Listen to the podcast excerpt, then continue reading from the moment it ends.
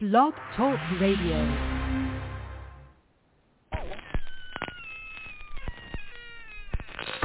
Ladies and gentlemen, boys and ghouls, step right up. Behind this curtain lies a ghastly concoction of delight, horror, fantasy, and terror. Your every wish is our command. Your every whimsical desire brought to life. Price. Welcome to the greatest show on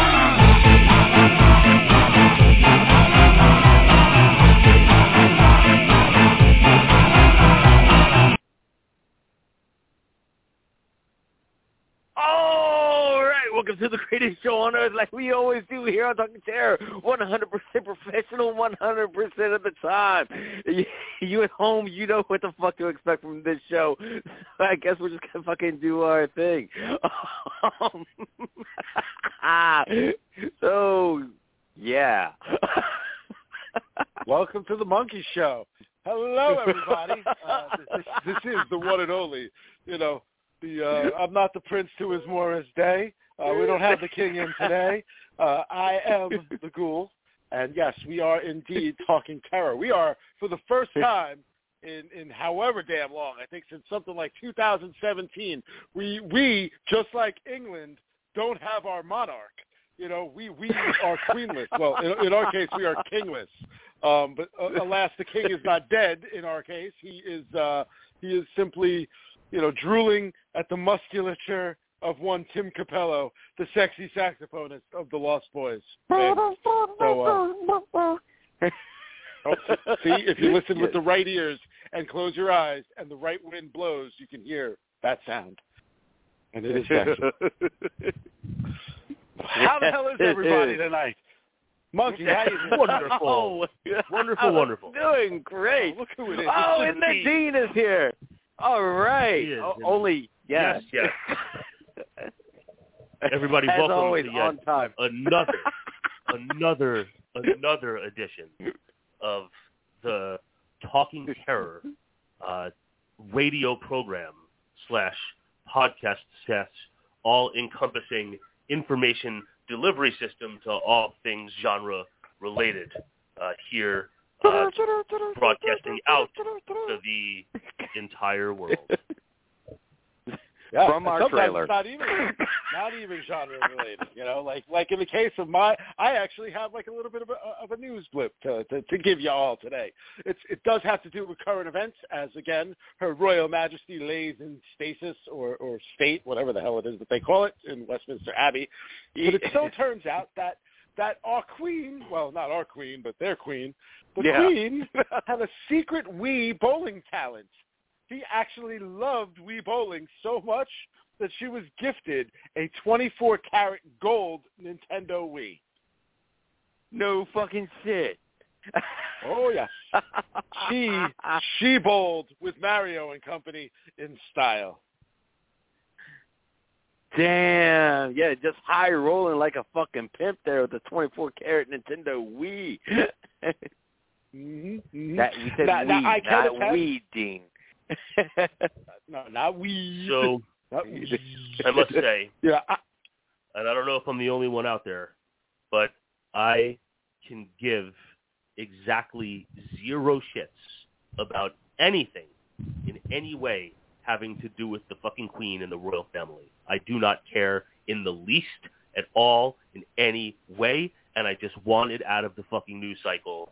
I fucking cannot stand it. And wow, he's an still educator of about our that whole children. Revolutionary War thing, huh? That's supposed to be me. That's not the dean. That's supposed to be saying that shit. Why should I not be saying that shit? no, Oh, I I think don't the care is just getting say us mixed up. I'm just I'm just questioning, man. Like, why why the anger towards the uh towards the British royal family? What well, did they do to it's, I wouldn't. I, it's not anger. It's just complete and total indifference. I just don't care. Um, I don't understand. At least I get it. I get it over there, but I just don't understand uh, why it is so. Why it's such a huge deal uh, here in our country as well. Like, it's, there's no anger. Um, it's just complete and total 100% indifference. I mean, she was a global icon. I mean, she only ruled the country Yes. for 70 years, which was well, you know, as her. far as the monarchy goes, she was just the the figurehead of the monarchy for 70 years, the longest True. running of of all time.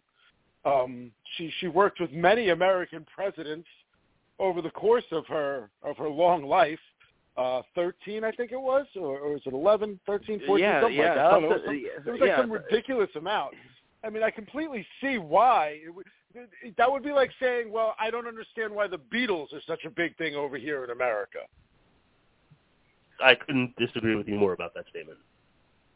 Why would that Okay. be? Are they not a British staple? Sure, they are, and music is entertainment. Uh, you know, music is universal. Uh, music So is is something that brings family. joy, that cuts across, that cross, that cuts across uh, all kinds of demographics. Uh, you know, that carries on generationally through generation. Uh, artistic music, uh, you know, musical representation, messages delivered through music that bring joy and happiness and and and help in times of sadness and enhance times of happiness is much different than the fucking Queen of England dying and me having to just he, like see so much about it every time I open a news channel or or a news site. Like it's just it's just not something, and I'm not faulting anyone for for for being interested in following it. I'm just saying I personally am indifferent, and I'm just I'm looking forward to not having to hear about it anymore once we move on from this. Um, I don't not- think the music- comparison to music is, is any way uh, Well, relevant. no, that's that's because you love music so much. Well, my, my here's my next question for that. Then, would music not constitute something that is cultural? Say that again. Would music constitute something that would be considered cultural? Would we consider music part of culture? Sure. Okay, so would not the Queen also be in the cultural zeitgeist and therefore also be of the culture? Whether it I would be just say- in England or globally? I didn't say no, what, what, that. what you did say was that the comparison was faulty when the comparison is not in any way. Global culture is global culture, whether it's music, movies, or a person. Is Gandhi not somebody worthy of global adoration? sure Gandhi is uh, worth um, global adoration. Uh, Okay. You know, but but but but uh, you know anything Gandhi was doing did not bring any like pain and suffering to, Food to the table, we know that. people anywhere. Okay. All right. Okay. I see where you're coming from now, Dean. Is is because being that I'm half English and whatnot, I like am a bit controversial to my family because I see where you're coming from, Dean. Is because, in my opinion, raised to love the royalty and all that kind of stuff. The royals are not good people. All right, the the, the queen was not a good person. She did Queen and England altogether did a lot of fucking really bad shit to the entire world, okay? But, uh, you know, and England has a lot to apologize for, and England continues to apologize for things that they've done in the past, and they are one of the few countries in the world that are actually trying to try and pay restitutions to some of these countries that, you know, they have literally enslaved and in my opinion are still in a state of slavery to this day. But also on top of that, the royals and the royalty of England are tourist trap. They're, they're a tourist attraction. That's what they are. And the thing is, there are lots of countries around the world that have royalty and are ruled by royalty, but all of it, or a lot of it, is done behind closed doors. And the thing about the, the royals of England is because it's a tourist attraction, they try to put a lot of it people to be actually be able to see the pomp and cir- circumstance and you know to feel special and to be part of it and you know that's why it's such a big deal that this is happening is because you know yes there's lots of royal families out there they definitely have a lot of their stuff out there for the public to see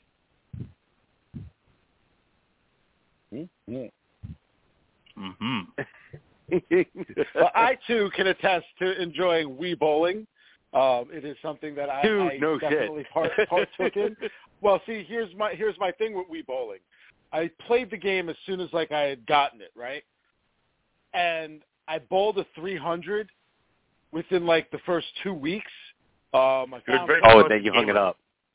I fa- yeah, basically, exactly. I never played the fucking game again. Like I pulled a three and I was done. I'm like, I'm never going to attain. This. If I do it again, so what? I've done it before. So if all I can do is is strive for the same perfection, then why bother doing it? I might as well move on to something else. okay, so very talented gamer. So talented. Indeed. Very proud So of much yourself. I wonder if you were the I wonder if you were the first person uh, that got a 300 on the Wii. I'm going to assume that you were probably like one of the first people No. to get a Wii because you're always like one of the first people that get all the new systems. Nah, I, I can most uh, assuredly say no to that. There's there, there's one game that I know for a fact, and it was only for it was it was for a, a period of time that I was number one on the global leaderboard, and that was Number one with a bullet. number one, numero uno, was on the PS3. There was a game called Go Sports Skydiving, and you know the whole whole thing with the PS3 was it was all about the motion control. You know they gave you that, that Yeah. six-axis controller, and it had like motion to it, so like you you could use it for like you know it wasn't like the Wii or or anything like that, but they, it had some motion-based capabilities. In this Go Sports Skydiving game, basically you use that motion control during the free fall section to do a bunch of tricks. Then you deployed your chute, and you had to, with you know, using speed, wind currents, and then nail it on a target to like achieve like the the best possible score you can get. Now there was like a, a whatever score I got, I know was not the highest score that could be achieved, but at the time it was the number one score.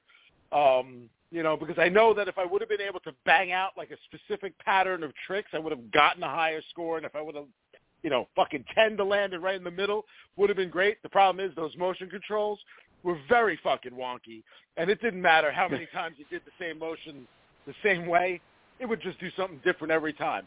So the only person who I know played that game besides me, because there were other people on the on the leaderboard, but eventually I was overtaken on said leaderboard by Mr.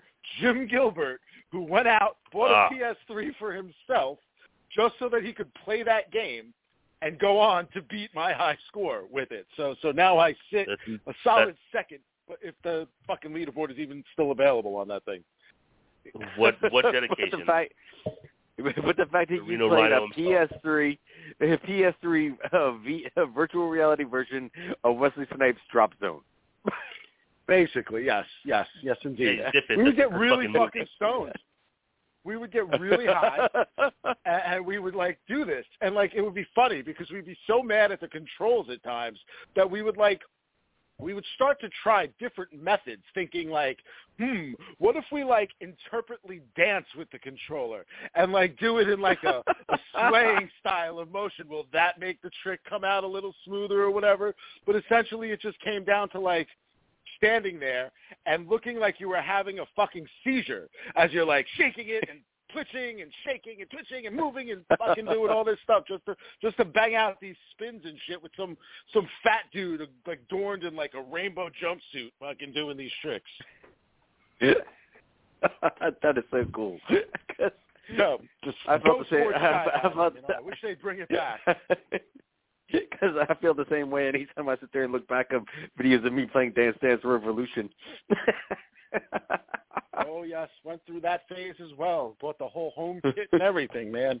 Never matched the same as the arcade. You know, there's just nothing like that hard pad over there.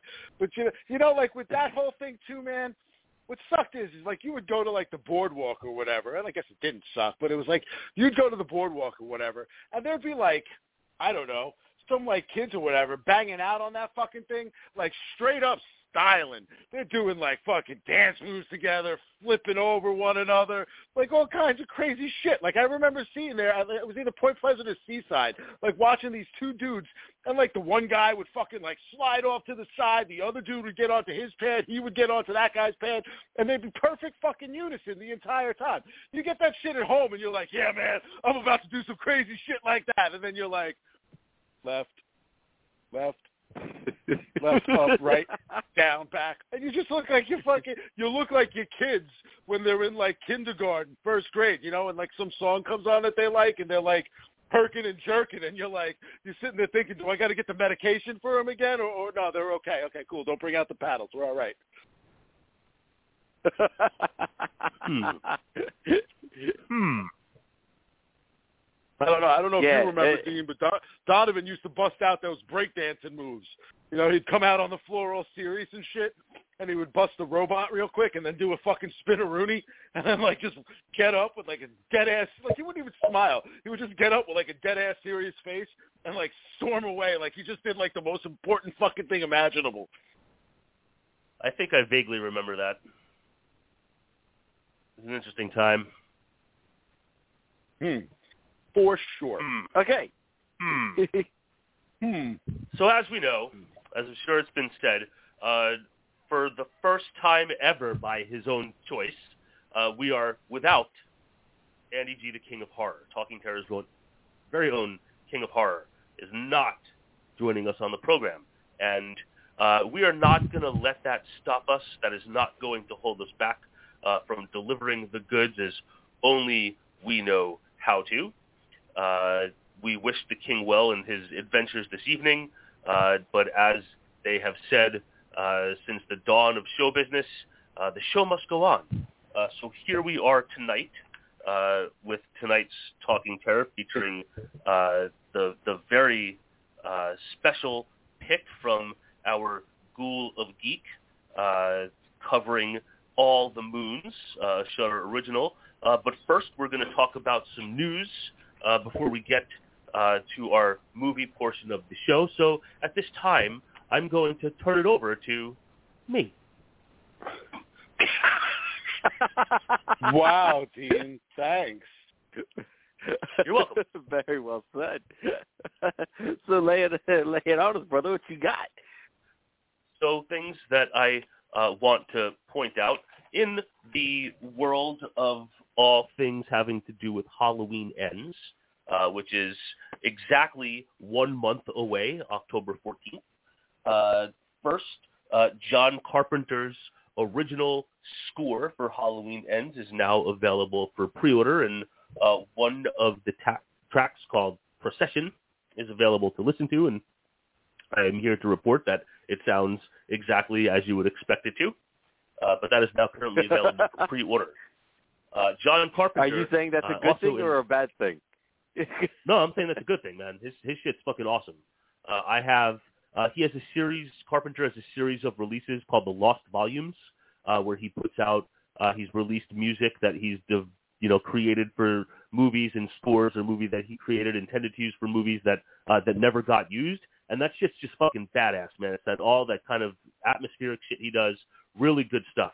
Um, a mix of Yeah. like electronic and ambient and and and uh, just really cool. I have I have I think Lost Volumes uh, Volume Two. I think I have on vinyl, and it's just it's fucking awesome. Uh, and and we're we're rolling in to the time of year where I like to play that stuff. So um, I don't know that I'm going to get. I haven't gotten any of the other Halloween soundtracks. It's not stuff that I that I tend to get, but I saw that Carpenter one uh, like on sale at some shop somewhere for a really good price, and I was like, oh, I'm, I'm going to nab this, and I'm glad that I did. But anyway, uh, also in the world of Halloween ends, John Carpenter said that even though he said he's been in, obviously in the business a very long time, and even though this uh, this film is being billed as Halloween Ends, the final part of this trilogy, the end of Halloween, uh, John Carpenter says just uh, you know hit the brakes because uh, you know if you've been in the business as long as he has, uh, he knows that the box office is what is ultimately going to decide the fate and future of anything to do with Halloween on the big screen. So, um, you know, we'll see what happens way. in that regard. But uh, yes, way. Uh, so I wanted Think? to. Yes, I think. So you think if Um, they if they make if they make a lot of money, you think they're gonna make another movie? Even though they're calling this one Halloween Ends, as in like the franchise ends. What? You Yeah. don't think they they lie to us, do you? I think they always find a way to come back. The final chapter, a new beginning. Unbelievable. Well, at least a new beginning. It was a new beginning. It introduced us to a completely new fellow, Roy, the movie. Yes, but then it gave it the opportunity for lightning to strike, and and, and he has risen. He has risen. Indeed, indeed. Jason and Jesus, yes. hand in hand, dancing together. no, the single footsteps Double- are double when J's, Jason baby. carried. no, the single footsteps are when Jason carried Jesus across the beach. Dude, that that's what fucking Hot Friday the Thirteenth Part Thirteen needs to be. Jason goes to heaven. You know, like he's gone to hell. He's gone, which I mean, I guess he has gone to hell. I mean, the the, the movie Yeah. was literally a fucking bug going back and forth between people's mouths the entire time. He Um, but uh, he's gone. yes, why why not send him to, to heaven? And let yeah, let, Just- let it's kind Jason of like- hang out with the angels and, and. George Burns and shit like that. It's like uh it's like all the Ernest movies with Jason. He has gone to camp. He has gone to hell. He has gone to space. And now you can hang out you can hang out with Jim Varney. Uh so uh Peacock, uh everyone's favorite streaming service, Peacock, uh has been has been working on a TV series based on the old video game Twisted Metal, and uh, the Twisted the Twisted Metal TV series for Peacock uh, has finished filming. Uh, so it's in post production, uh, being put together for air. Uh, last I saw, there was no current release date, but if you were a fan of the Twisted Metal video game, uh, there will be a Twisted Metal TV series coming soon on Peacock. Uh, that's something I wanted to uh, talk about. Uh, Monkey, were you were you did you play Twisted Metal at all? Hell yeah, I played Twisted Metal on the original PlayStation. So so I do I have a question here because you know what one I've never been a big you know car game fan um like a, a racing game fan at all and I know Yeah. Twisted Metal wasn't so much of that as it was like a battle royale of fucking destruction and you know trying to to blow up your your fellow you know vehiculars I guess what was it like bots or whatever like you were in like an arena so to say and like you just all faced off against each other you, you you were on designated battlefields, and then you were supposed to go around on these battlefields and take out your opponents. Okay. Okay. So now, was there any like? I, I obviously I know like the the flaming clown ice cream truck. I think it was or whatever it is. Like I, I know like yeah, that imagery. That, I remember that's that obviously that's like, that's cover art that's the stuff. icon. Yeah, yeah, that that's you know the that's the icon of the series. What kind of like story elements would they possibly be able to pull out of that game series then? And like, was was there any kind of storyline? Were there other characters? Or is it just like vehicle on vehicle mayhem? And are we going to see something along the lines of like Death Race? And we're just going to get like whatever characters they're going to decide to like make for the for the, the series. Do you think?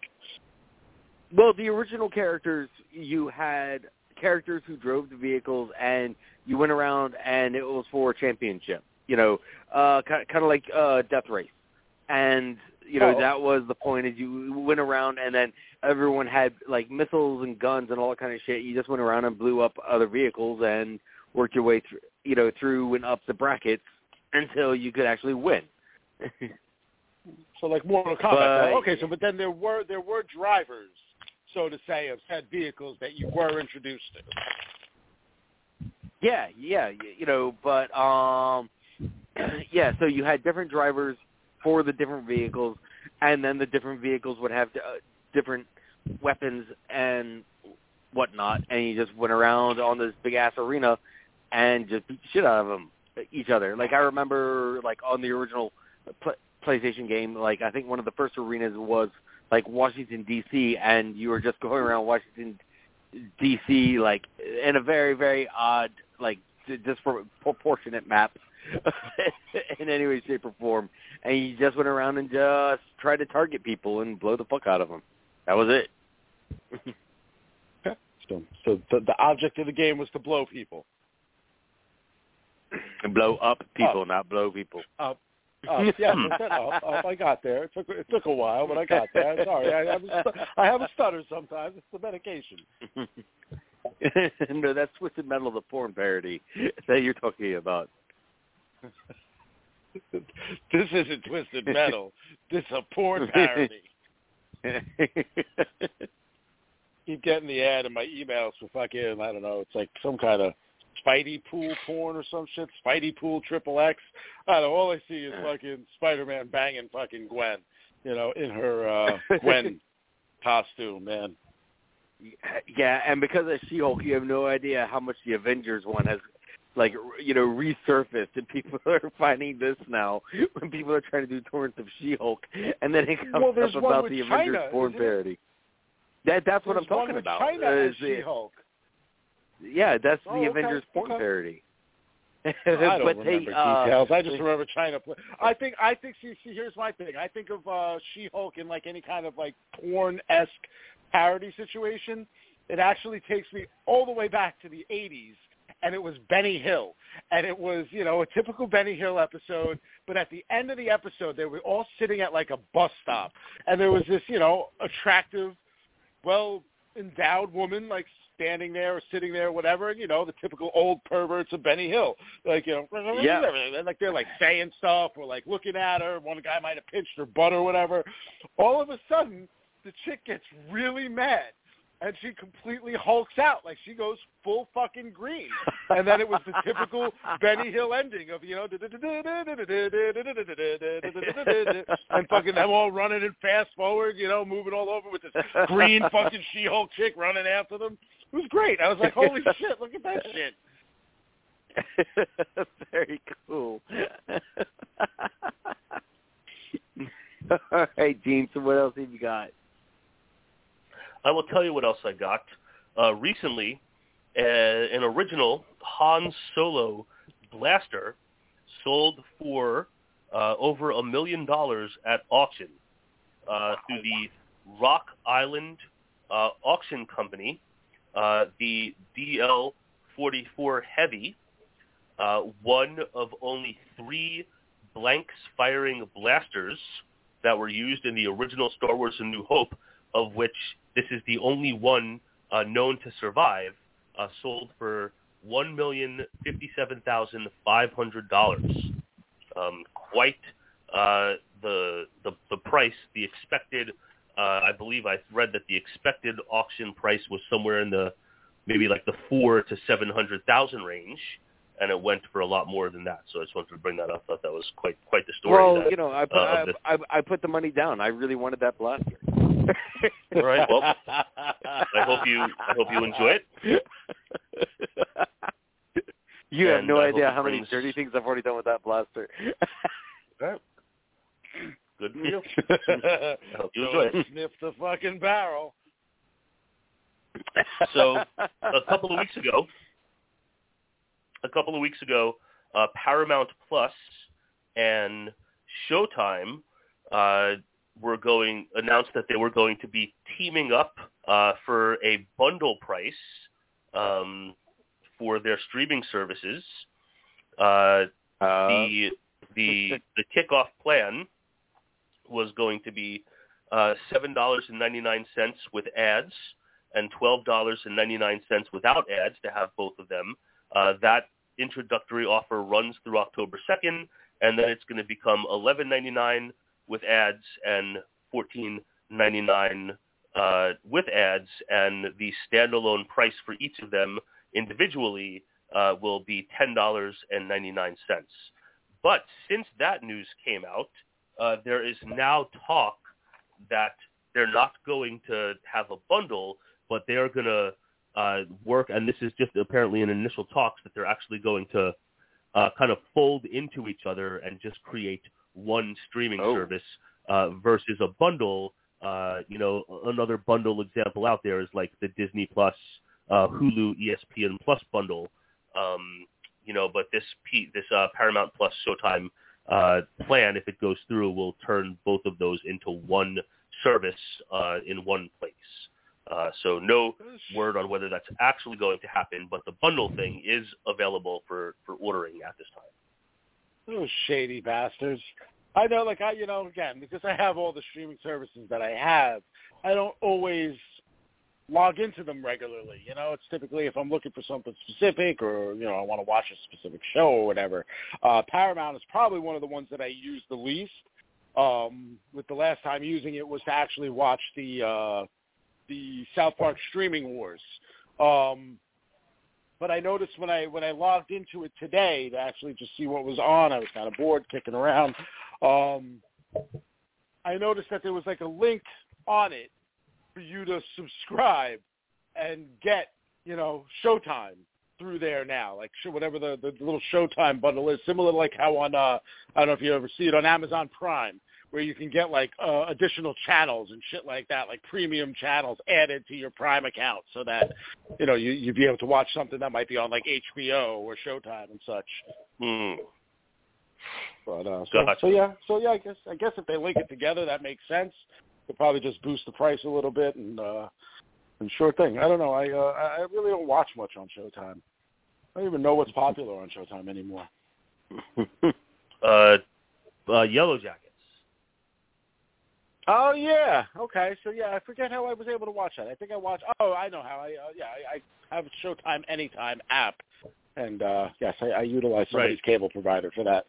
Yeah, no, I mean I have Showtime as part of my Sling package, and you can just watch it on on demand, like right there on the Sling Mhm. on demand. Um, so anyway, uh, that's what's going on in the world of the streamers. Um, also, Ooh, uh, Netflix streaming. in the world in, the world of the streamers, and then we'll move on to Streaming. uh, streaming news. Netflix maybe is going to start uh, with some of Raising the their prices start again? moving away from uh, putting uh, seasons of shows out all at once, and might explore the week the weekly release format uh, that many other uh, streamers have been doing. So um, they're not officially going to do that, but I just thought it was uh, worth sharing. So that is why I'm telling it to, Well- to, to you Well, I'm sure glad they didn't choose to do it with Cobra Kai season five, man. You want to bring up Netflix? Uh, you, know, Oh. you finished it, I'm sure, right? Yep. Well, finished it yesterday. hmm hmm And I'm sure you did. I know you did as well, Dean. So, so guys, what were your thoughts quickly on on, on season five of Cobra Kai?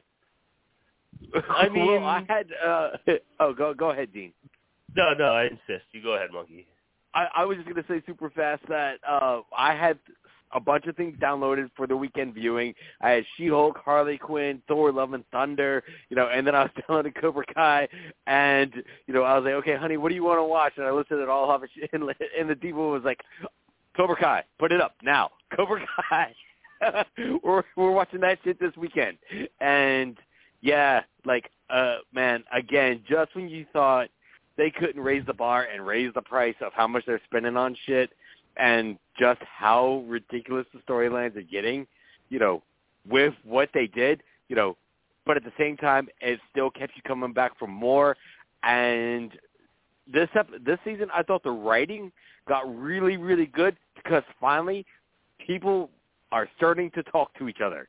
Instead of just get pissed off and punch each other, they're actually talking and be like, holy fuck, yeah, we we need to stop fighting and we need to go beat the fuck out of this motherfucker. so it made for a really fun season. Dean, wh- what were you gonna say? Uh, look, I what what can we say, man? I just absolutely fucking love it. What a fucking world uh, that they have been create that they have created, and you know, my my my wife does not watch this, and I when I try to explain, like I just you know, I was like the season ended, I watched the whole season. This is what's going on.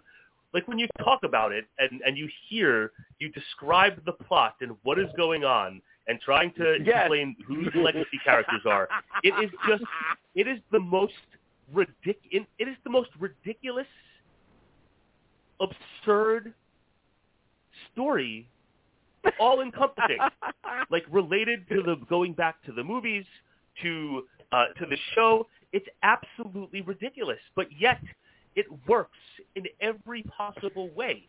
It is just it's equal parts funny, dramatic, at times riveting, uh, action-packed, uh, good characters and character development, uh, triumphs and failures and redemptions. I mean, it's it's got it all. And to to, to have to have all three, to have all three of uh, Daniel San's nemesises from the first three movies teaming up together to to take down you know the snake, the head of the snake, uh, to, against Terry Silver. Uh, you know, he himself, uh, you know, torturing, uh, you know, a teenager, uh, going back to the original movie. Like, it's just all so Yeah. absurd, but just so amazing that all of these actors are still game to, to be a part of this, and just how how like like just like the fun of it just pours off the screen. Like everyone's doing such a great job, and even the little touches, man. The the three creators, uh, the things that they're able to go back and mine from uh, the original series that they were able to Mac legitimately build cheese, out. baby. Yeah, well, that of course. Well, those Mac and notes, like the mac and cheese, the mac and cheese, and also uh, in this season when Daniel, uh, when he made his proclamation that he was out, that he was done after he got after he like recovered from getting beat and was heading back to go back to work, and everyone was like, "Where are you going? What are you doing?" He's like, "I'm out. I'm going to work." Even the the, the sunglasses that he put on was the same exact type of sunglasses he had on uh, when he was leaving his apartment in the first movie. Uh, you know, the morning after the beach fight, and his mom was like, "Take off the glasses. Take off Oh. the glasses." Let You know, me see those baby fucking- browns. Yeah, let me see those baby browns. Mom, give it a rest with the baby browns. Take off the glasses okay, but okay, okay, but let's anyway, let's get my Gould point, input wait, real no, no, no, quick. hold on, hold on, hold on, hold on. Oh, While Oh, okay, on stuff, okay. the point that I was trying to make, that the three creators, right, and they even showed the flashback scene to the third movie when Terry Silver comes into the backyard of Miyagi's house and he says, the, I can't remember the name, but he says the name of who he studied under to Mr. Miyagi. Like, they Yeah. took that comment and they built out a whole fucking world based on that for this third season. Which think of that to to come up with that idea to mine that toss off piece of dialogue that he explained that he just said in passing. Uh, you know, it's just remarkable what they're able to do, man. I absolutely fucking love it, and I can't believe it's over already, and I can't wait for fucking season six. a throwaway line of dialogue from Terry Silver Uh huh. that you know watching that movie you know you knowing the, the slithery slimy snake that he is you just assume that it's bullshit you know? He didn't train in, uh, under anybody else. He trained under John fucking Kreese you know? Like that that's I just figured it was just another line of bullshit spun by that man. I And thought so maybe at the time it w- it was. But for them, like you said, Dean, to take that little bit and expand it into an entire, you know, a whole fucking regime of other people, other characters, all Mhm. these other Yep. villains. It was fantastic. And, you know, my, Yes. my my sentiments on the season as a whole, I uh I do believe, you know, you can see the money that was spent. Uh they they had better cameras. Oh yeah. Uh the the you know a, a lot of the angles were better the filming was better. I don't i feel at the at the expense of the fight sequences. I don't believe we got as many good fight scenes in this season as we have in the past. I also believe that that school fight scene that we get at the end of season two is the pinnacle of what this Yeah, series no, can they hit. will never. It will never. Yeah. It will never reach that peak again, man. When whenever this ends, and the creators they they didn't say how many seasons they want to do, but they do say they know the end game. Uh, what whatever happens, I don't. I can't see how they can eclipse uh, the the fight scene uh, at the school, like on all accounts, on the performances, the location, uh, all of the students that were following the action in the background, uh, everything that was going on between all of those characters. And granted, the fight the next season, uh, you know, in the Larusso house uh, was a good one too, but not at the scope of the school one and how big that set was and how much action was going on all over the place. Like they would have to come up with something absolutely batshit crazy to to get to that level again because really that's and I and the and I swear when when season five wrapped up for me, the first thing I did was go back immediately, grab the remote, and went back and watched the fight scene from the school again. Uh, and it, it still lives up when you watch it. It's it's fucking awesome. It, it- the, the portion that we saw when they showed the clip of Miguel falling still Yeah. kind of like elicits somewhat of an emotional response. It's not obviously as bad as the first time I ever watched it, in which I turned into a big sobbing mess. Um, you know, uh, like Friday Night Lights level, like sobbing mess about it. It was uh, it was quite something. But yeah, I uh, even the the Ghoul Girl because she watched it with me. You know, it's it's it's funny because you watch this show, and yeah, these are characters that you know we've known for for for ages. And Forty I years, just man. love how it's gonna be forty I love how we're a year and a half, emotionally attached. Forty years. I love how we're emotionally attached to these characters, but I also love how they've brought in these new kids, these new characters, and they've made them such a part of the universe that I feel equally attached to them now. You know, I'm just as Mhm. invested in, in, Miguel's story, you know, and Robbie's story, and Tory's story, and Sam's story. Uh, you know, Hawk is one of my favorite fucking characters, and I've loved everything about his story arc. It has been fantastic watching that kid, you know, do what he's done at this point, you know, and I love it. You know, I love when I love when, you know in the last season when he takes the fucking thing off and you know you get that little flex and there's that eagle cry, you know, and it's just like fucking A, Hawk's back, baby. You know, I love seeing the Mohawk come back. Like it's amazing how the Mohawk came back by the end of the season. It was like a faux hawk, and then like the next episode, it was a straight up Mohawk again. Um, but, but yeah, I do think there, there were certain things that that they that didn't hit as hard this season, but the moments that did were great. They were effective. It was phenomenal. You know, when when you had Johnny and and uh and Chozen, you know, back to back for that split second, it was like. Dude, this is pretty badass. You got both of fucking Daniel's nemesis right here, fucking teaming up, man. This is the kind of shit we came up with as kids.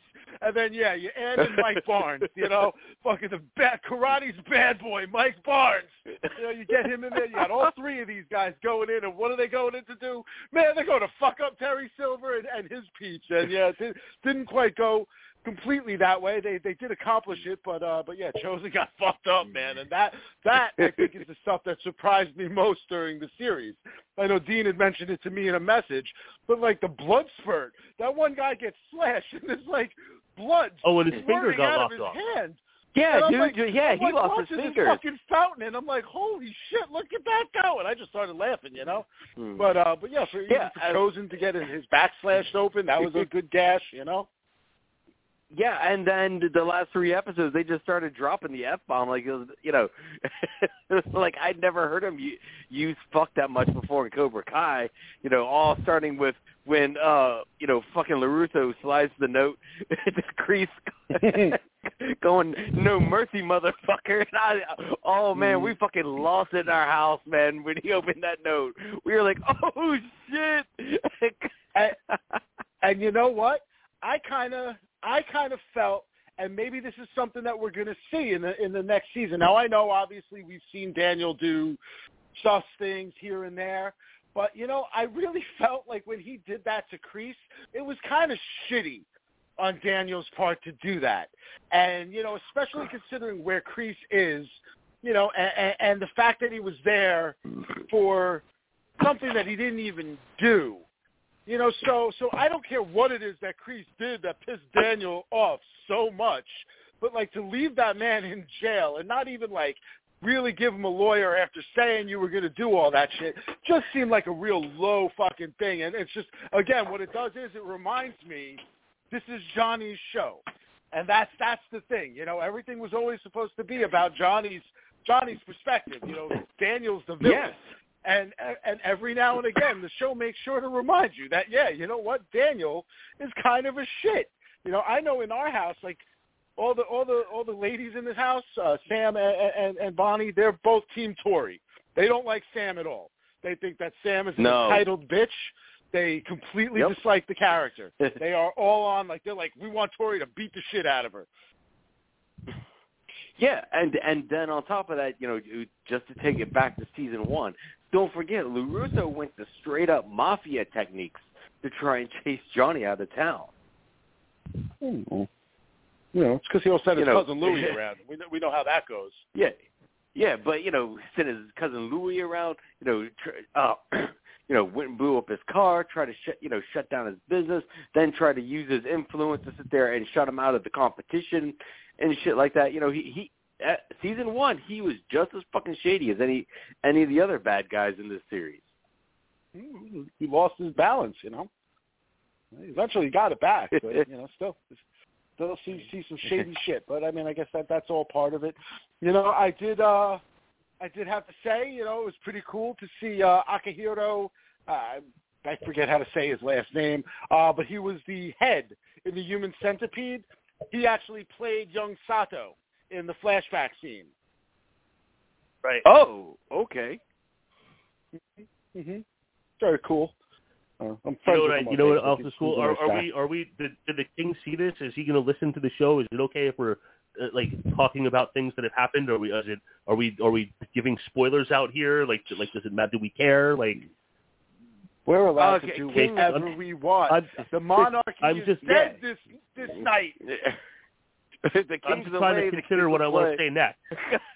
I'm just want to. I just. I'm just considering what I want to say next He- because it's he- like he's major like a- spoiler. Well, we've already spoiled Well, the then- entire show. So yeah, what could you yeah, we've already say spoiled. at this point? No, I- no. I mean, what I'm going to say is like specific details from the end that is like big time spoiling. So, like, do we care? Like, or should I just go for it? as as Go as opposed to everything else we've said. Yeah. All right, fine. So, So I if think anybody listening A, right now has not watched the end of Cobra Kai, put your fingers in your ears and go. "La, la, la, la, la, la." Yeah, yeah. Do exactly what people said. But also, too, uh, one the the great callback in in the final confrontation between Daniel and Silver when uh, he he he uses the Quicksilver method, and then uh, if if you think back to uh, the Karate Kid three uh, during the fight, uh, Silver uh, over on the side is like making all kinds of jokes, like "Ho, ho, ho, "Do the crane, Daddy boy, do the crane," and ultimately, like it it finally comes back forty years later, and and he uses the crane to fucking take him down. Like that was fucking awesome because you know uh, that was such a a huge fucking thing in in in the time of the original film.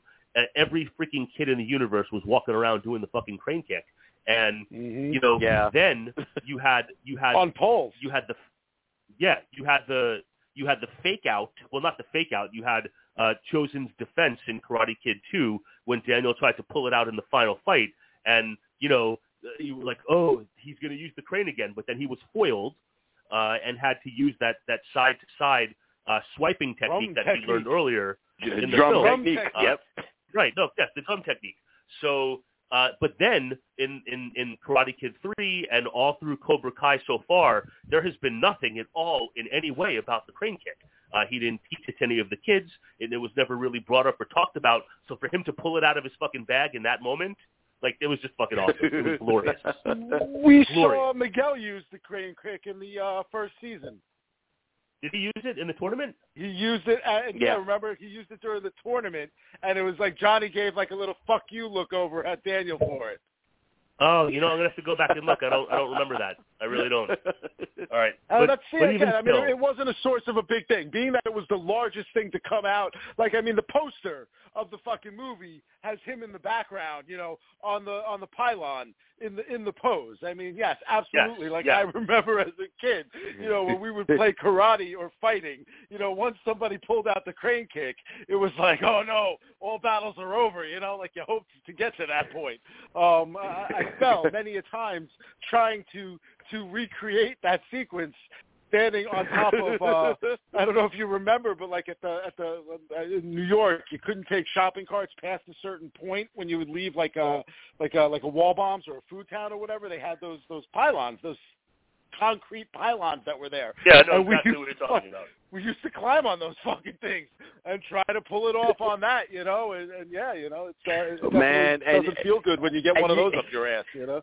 and, and you know everyone that was working inside was like, "Oh man, look at these white boys trying to do that Karate Kid shit outside. Look at them, look Stupid at ass them." motherfuckers. Yeah, no, they come. Regina was the uh she was like the manager of the place. We used to call her the Regina Steamer Carpet Cleaner, and uh she would come running out. She was this short, fat chick, and she'd come yelling at us. She always had like like claws, like super manicured, like long ass claw nails, you know. And she's like, "You get out of here, because you kids, you're gonna get, you're gonna have to make us stew. You're gonna get stew. You better get out of here now." She comes scurrying out. She was like maybe four foot eleven, five foot tops, but she was like a meatball, man. The legs. She took away my first job. We used to bag groceries for people there, man, and we used to get tips. And then they were like, "Nah, we can't have you kids doing that. We're gonna hire people to bag groceries." So then we'd take people's bags to their fucking cars, and then she started yelling at us about that too. And that was that. but, but but yeah, it's like you know, just to recap, is like li- everything that the dean said. You know how over the top it is when you explain it. You know the fact that you know they were flying in. You know special you know training crews from overseas and shit like that. I was like, oh man, you know this this, this is this, this is every yeah this is everything we loved though about 80s and 90s action movies was just all of the over top stuff. But then you know in closing uh dean you know everything you said about every drop line you know here developing into another thing you know and it's and creating new worlds that's why the ghoul and i get so excited about marvel shows and the Star Wars shows because they're doing the exact same thing of just taking small snippets here and there and making the world so much bigger, you know. But you and now you get it because they're doing the exact same thing with the Miyagi verse. Man, I just I just hope that that we don't go back to next Karate Kid level. But you know what? I'm sure if they were to pull it out, I'm sure if they were to pull it out, they would do it in a way that would end up working, and I'd be like, "Wow, man!" I'm so I would go back to that movie and be like, "Man, this movie was much better than I ever remember it." You know, look at that 40 year old guy playing a high school kid. Who would have fucking thought? You know?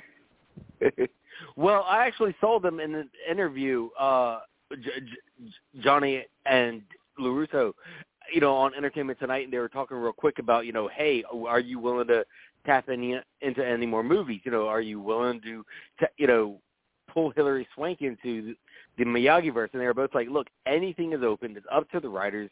You know, what the worlds they want to do. You know, and they said the ultimate plan is they want to, you know, do two more seasons and then finish everything with a final movie. You know, but they said anything is open in the Miyagi verse. You know. But the It's funny, ultimate plan is like it- end, end with a movie.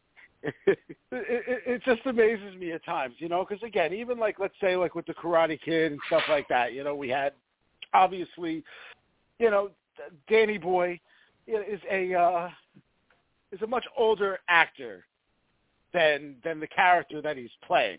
But you know, at the time that I was a kid watching it, like I never really like saw that kind of stuff.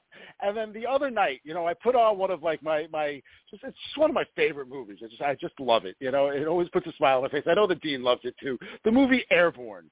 You know, and uh Fucking love it, the man. fucking Pepe the Shark and, and Mitchell fucking Goosen.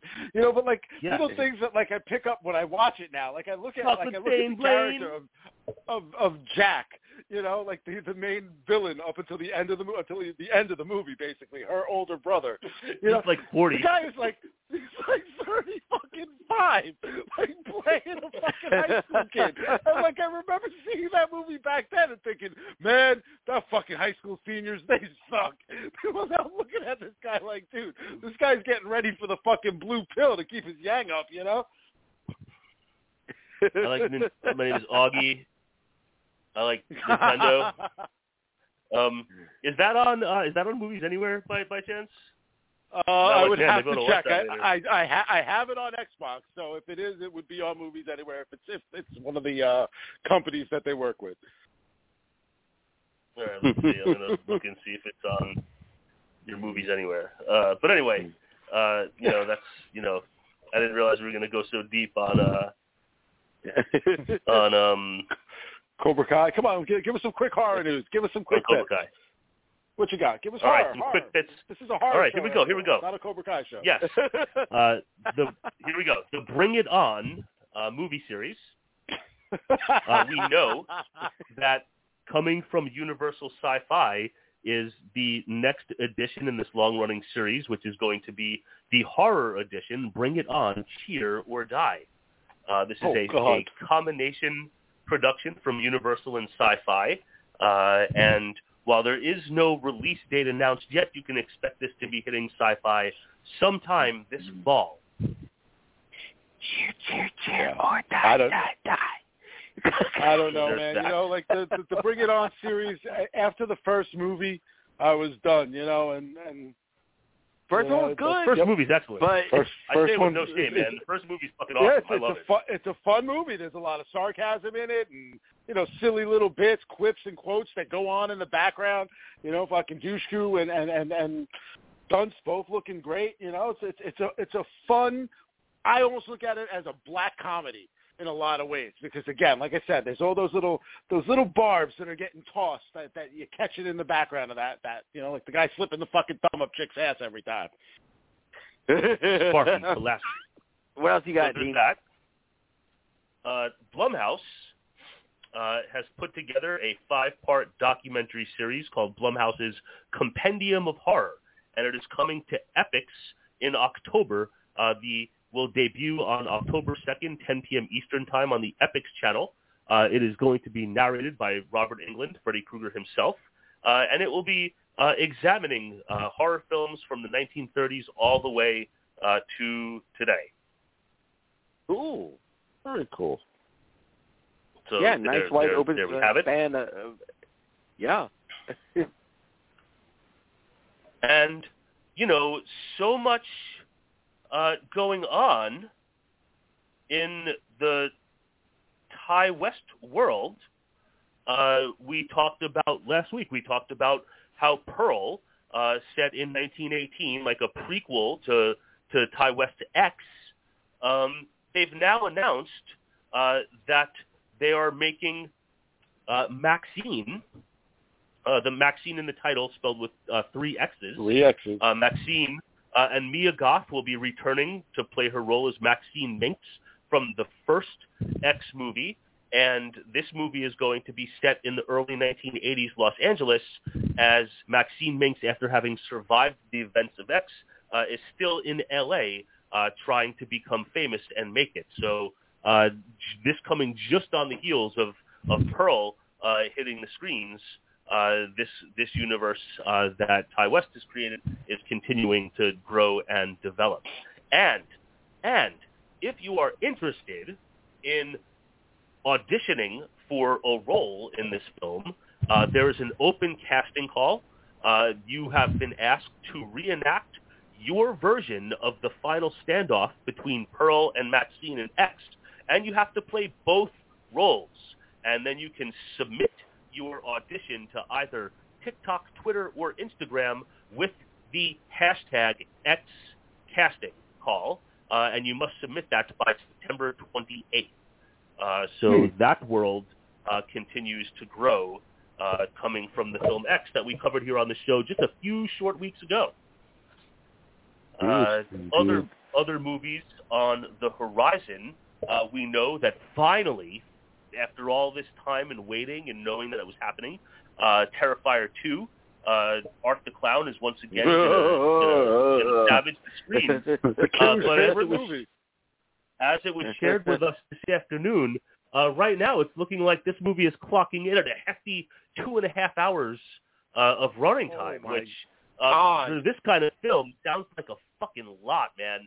And I don't know if you saw my comment in our in our chat, but I said that if they're bringing this to us at two and a half hours, like I'm expecting like no less than like 90 minutes should be sheer splatter and carnage because I don't know what the hell you're going to do for two and a half fucking hours. Well, no, they're just going to the original run the entire first movie. short. they're just going Which to run the even though- entire yeah, first the movie and first then add 30 minutes. the first movie was just an extended version of a fucking short from an anthology series. Yep. And you could tell uh, man, I, and and It the weird it. thing is, man, this this movie has a following. It really Mm-hmm. does, and I'm just like, wh- why? Well, I mean, I'm sure people, I'm sure people could say the same thing about Friday the 13th, Texas Chainsaw, all of those things. I mean, look, the character, you know, we we live as we see with like the Ti West thing, right? Like, look, he he's giving you the ability to audition for a role within his movie, utilizing TikTok and, and whatever other ways that you can stream short clip movies up and, and out to the world, you know? And that's the society that we live in right now, you know? That just goes to show, like, the attention span of people. So the fact that this is clocking in to two and a half hours, I hope I hope their audience can handle it. Um, you know, or like you said, I hope that it's just not. I hope it's at least ninety minutes of just straight on fucking gore, man. Like Art the Clown just sitting there sawing somebody in half for like ninety minutes straight. You know, it's just it'd be great. Ninety minutes of like, you know, it cuts to the saw going back and forth through a person, and then cuts to just his face, like smiling with some blood on it. Back to the saw again for like another ten minutes or so, just getting deeper. Like, let's get an actual like, like actual real time dissection of a human being. You know that that would be fun to watch for ninety minutes. Um, Yeah, but, the but then like after, after five, he's starting to sweat and has to take a break and dab his brow and shit. It's like, fuck, this is hard work. do? reapply his makeup and shit like that, and just like sit silent. It'd be like it'd be like Joaquin Phoenix and Joker. You know, like he'll he'll be like looking in the mirror by himself, just like staring at himself, like weirdly. Like smiling a little bit, maybe pulling his cheeks cheeks up to like do that real grin. I mean, Art the Clown was fun, man. I just want to see, I want to see Arthur the Clown fuck people up, and I want to see a lot of blood and guts, man. Like that's what it comes down to. Like I'm not so interested in the story and finding out how Arthur the Clown is returning, and like the kid that's been following the story in in real in real time about the Arthur the Clown uh carnage that had taken place. Like I just want to see the fucking carnage, man. And that's if you're bringing that kind of running time, I just hope they deliver on the fucking blood and guts. That's that's what I'm there for. Gotta, gotta be an end game level fucking Art the Clown experience. I mean, let's let, Yeah, let's man. look at it this way. You know what I mean? Obviously, the creators in, in their wildest dreams would probably have never thought that the character would take off the way that it did, and that they would generate the amount of money that they were able to actually make. So, so I'm hoping that they're going to go into this next movie, or went into this next movie, you know, with with the ideas of using that money in the right ways to expand and maybe you know grow the the story and the character and and up the ante as far as blood and, and guts and all that shit goes. But I also hope that they they they fought to remain honest in their editing process. You know, you hear a two and a half hour runtime on a horror movie, and it's like, you know, only like a deep fucking movie, like a Midsommar, can run two and a half hours because you know what? That's like something that's gonna kind of bend and fold through different types of themes and ideas and all of that stuff. I just don't see that happening with Art the Clown. So I hope it really isn't just the process of it just being a fucking messy movie of like, hey man, we we just kept filming and filming and filming and you know they just kept fucking and fucking and fucking. What do you want us to do? Any last things before we go into lose the the movie? Uh, yes, yes. Um, there will be a, and I'm sorry the king is, is not here to hear this, but he probably knows anyway. Uh, the king is dead. the there will be a documentary about the Resident Evil movie that was going to be written and directed by George Romero. Uh, this documentary is going to be, uh, or has been directed by Brandon. Uh, oh, I can't. I did it again. I can't remember. It's something with an S. Uh, no. And also, I know uh, the so second- well. The second uh, director was George Romero's personal assistant, uh, Jason Berfeld. So uh, this was announced at a at a convention recently in Gettysburg, Pennsylvania, called the Creature Feature Weekend, uh, the end of Oh. last month. The king was Uh, there. So was he there? yeah, he was there at the creature Yes, it- feature. Oh, all That's right. where well, he dressed he up did not. the Texas Chainsaw stuff and oh, all Oh, that. I didn't know- I didn't know that was- that's what anybody called. in this show besides yourself, man. You're so selfish. Dean. What? That's a, that's a, that's an absurd. We all live here too, man. It's our world too. Do you what? I, I'm sorry that I didn't remember the name of the convention that the fucking King of Horror went to and, and took all his photos. How fucking silly of me! I feel like the only names of conventions that I know are Chiller Theater and Monster Mania and the New Jersey Horror Con. Like I don't know the name of all the fucking conventions.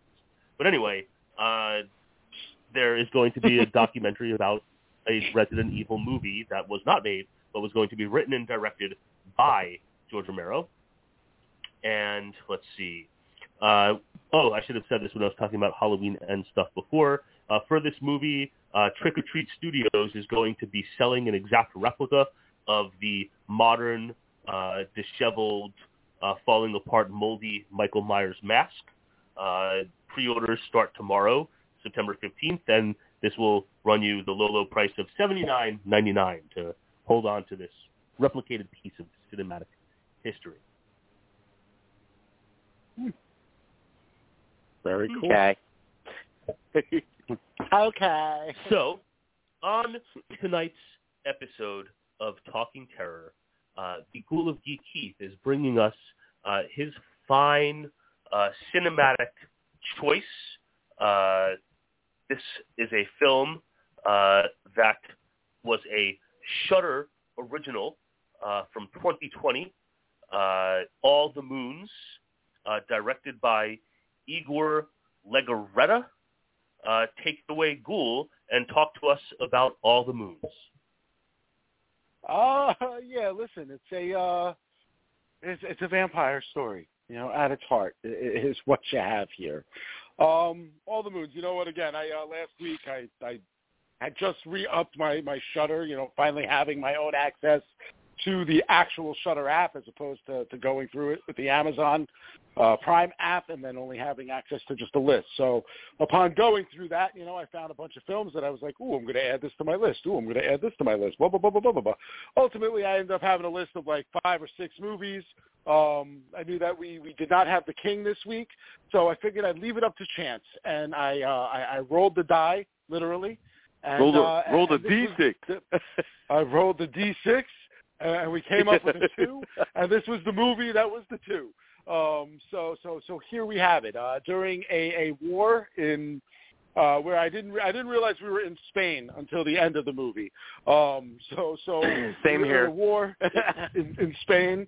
And uh, and and yes, a, a young girl, a like a Kirsten Dunst character from uh, Interview with the Vampire, uh, chooses to to be bitten, uh, not knowing that uh, before her and then would be a life of, uh, of of immortality, but but also sadness and, and, and hardship as she watches the people around her age and die. Um, and that that ultimately sums up all the moons. So have a good night, everybody, and we'll uh, we'll talk to you next week. Good night, everybody. Thank you for Mwah. listening. Uh, hail Satan, uh, hail yourselves, uh, keep America strong, watch horror movies. the the Why- Dean why did doing you the sound king, like King by of the way Hill? of like Donald Trump. That was great. So- you sound, your king, your king impression sounded like King of the Hill. also, so propane or propane assessor. you like propane? Propane in horror movies. So Dean, Dean, how did you feel about all the moons?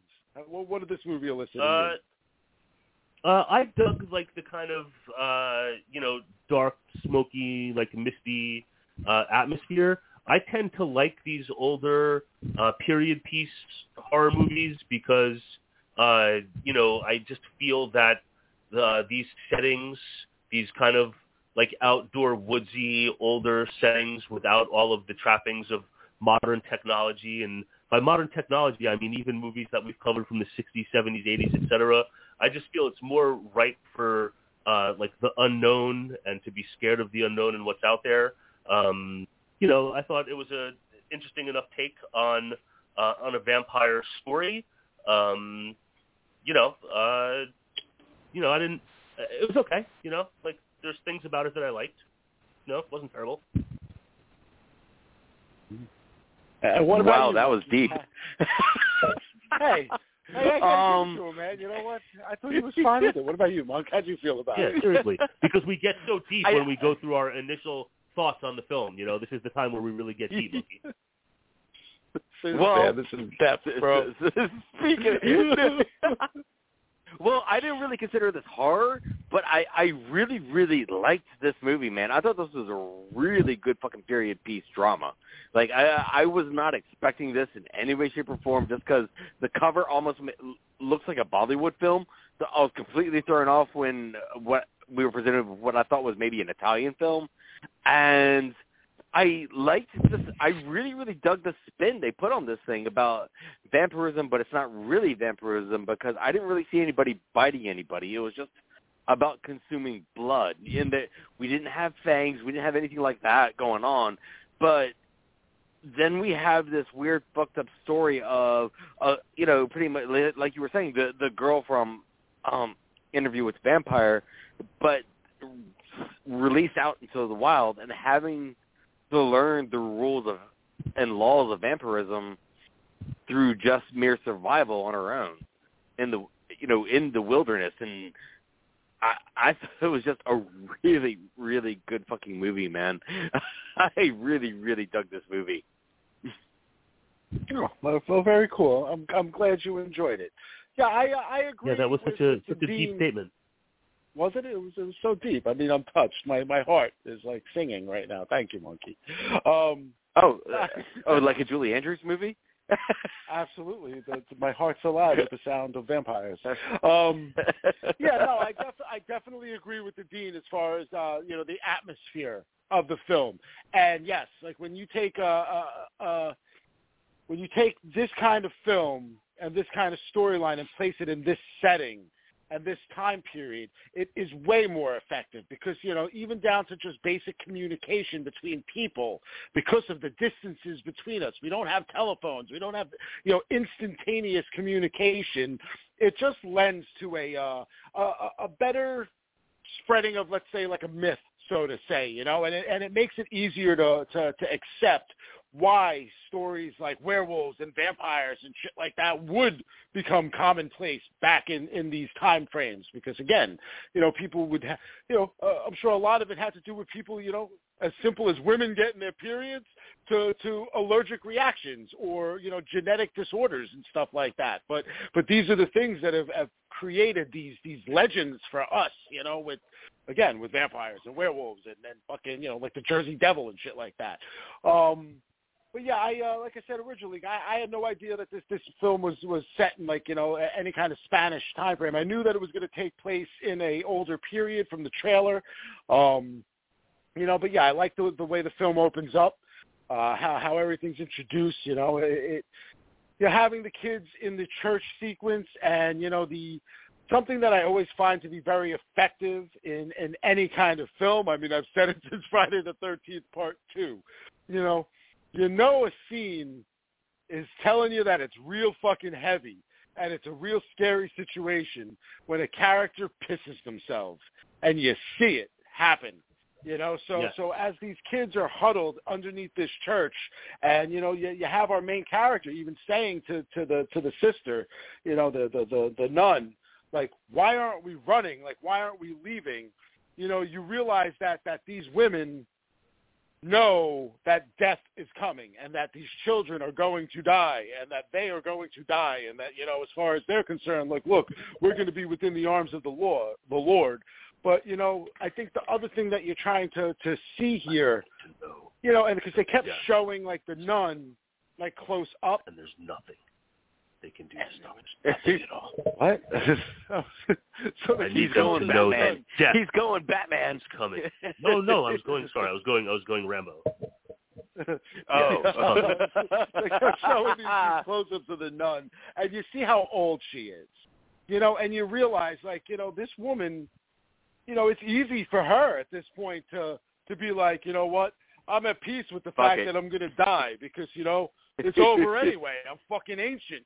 You know, but these poor kids, they're down there, and like I, I really do, like it, it kind of pisses me off. Like as I'm watching it, I'm like, you know, bitch, you can't let these kids go run. Like let them try to take off. You know, we we we don't know exactly what war is going on. I mean, I don't remember seeing it in any of the dialogue. Um, it, it was you it was at the beginning it, it was the end of the third Carlist war Oh, okay. Thank you. So, so yeah, I missed. I must have missed Yep. that part.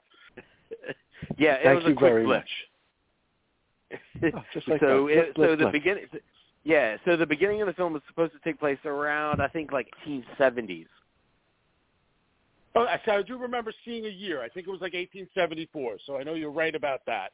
Um, but but yeah, as uh, you know, as the girl obviously is uh, is mortally injured, you know, after the uh, the building comes down upon them, uh, you know, we we are are met with a shadowy figure with whom the child believes could possibly be an angel.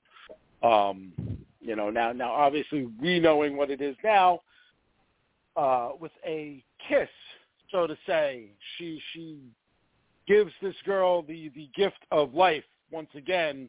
Uh, I thought it interesting that she kept asking her um, as if she needed permission uh, in order to do it. Yeah. Uh, I don't know if if that was like a specific thing or if it was just her.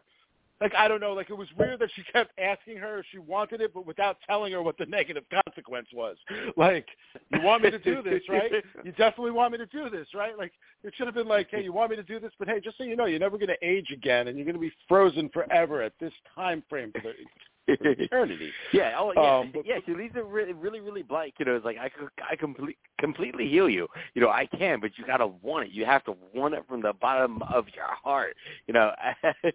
And uh, I just wanted to say also when we first get introduced to what's going to be the mother, I I really enjoyed uh, the costume designs of this movie and the way they you know made the raggedy cloaks and all that kind of stuff. Just something about the look of all of it. I just really really fucking dug, man.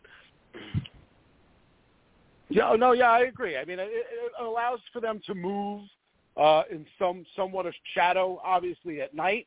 Uh, they can blend in real easy. Uh, we we find out that there's a whole coven of these people, and that uh, you know we're, we're told you know by, by the mother through dialogue, you know to always follow those lights. You know that those lights will always be there, and by those lights, it was the fires that were glowing, and you know it's Yeah. a interesting thing to think of because when you see them as this this whole entire group, what you realize is is they're just following wars. You know, and that's all it is. So war is something that is always going on.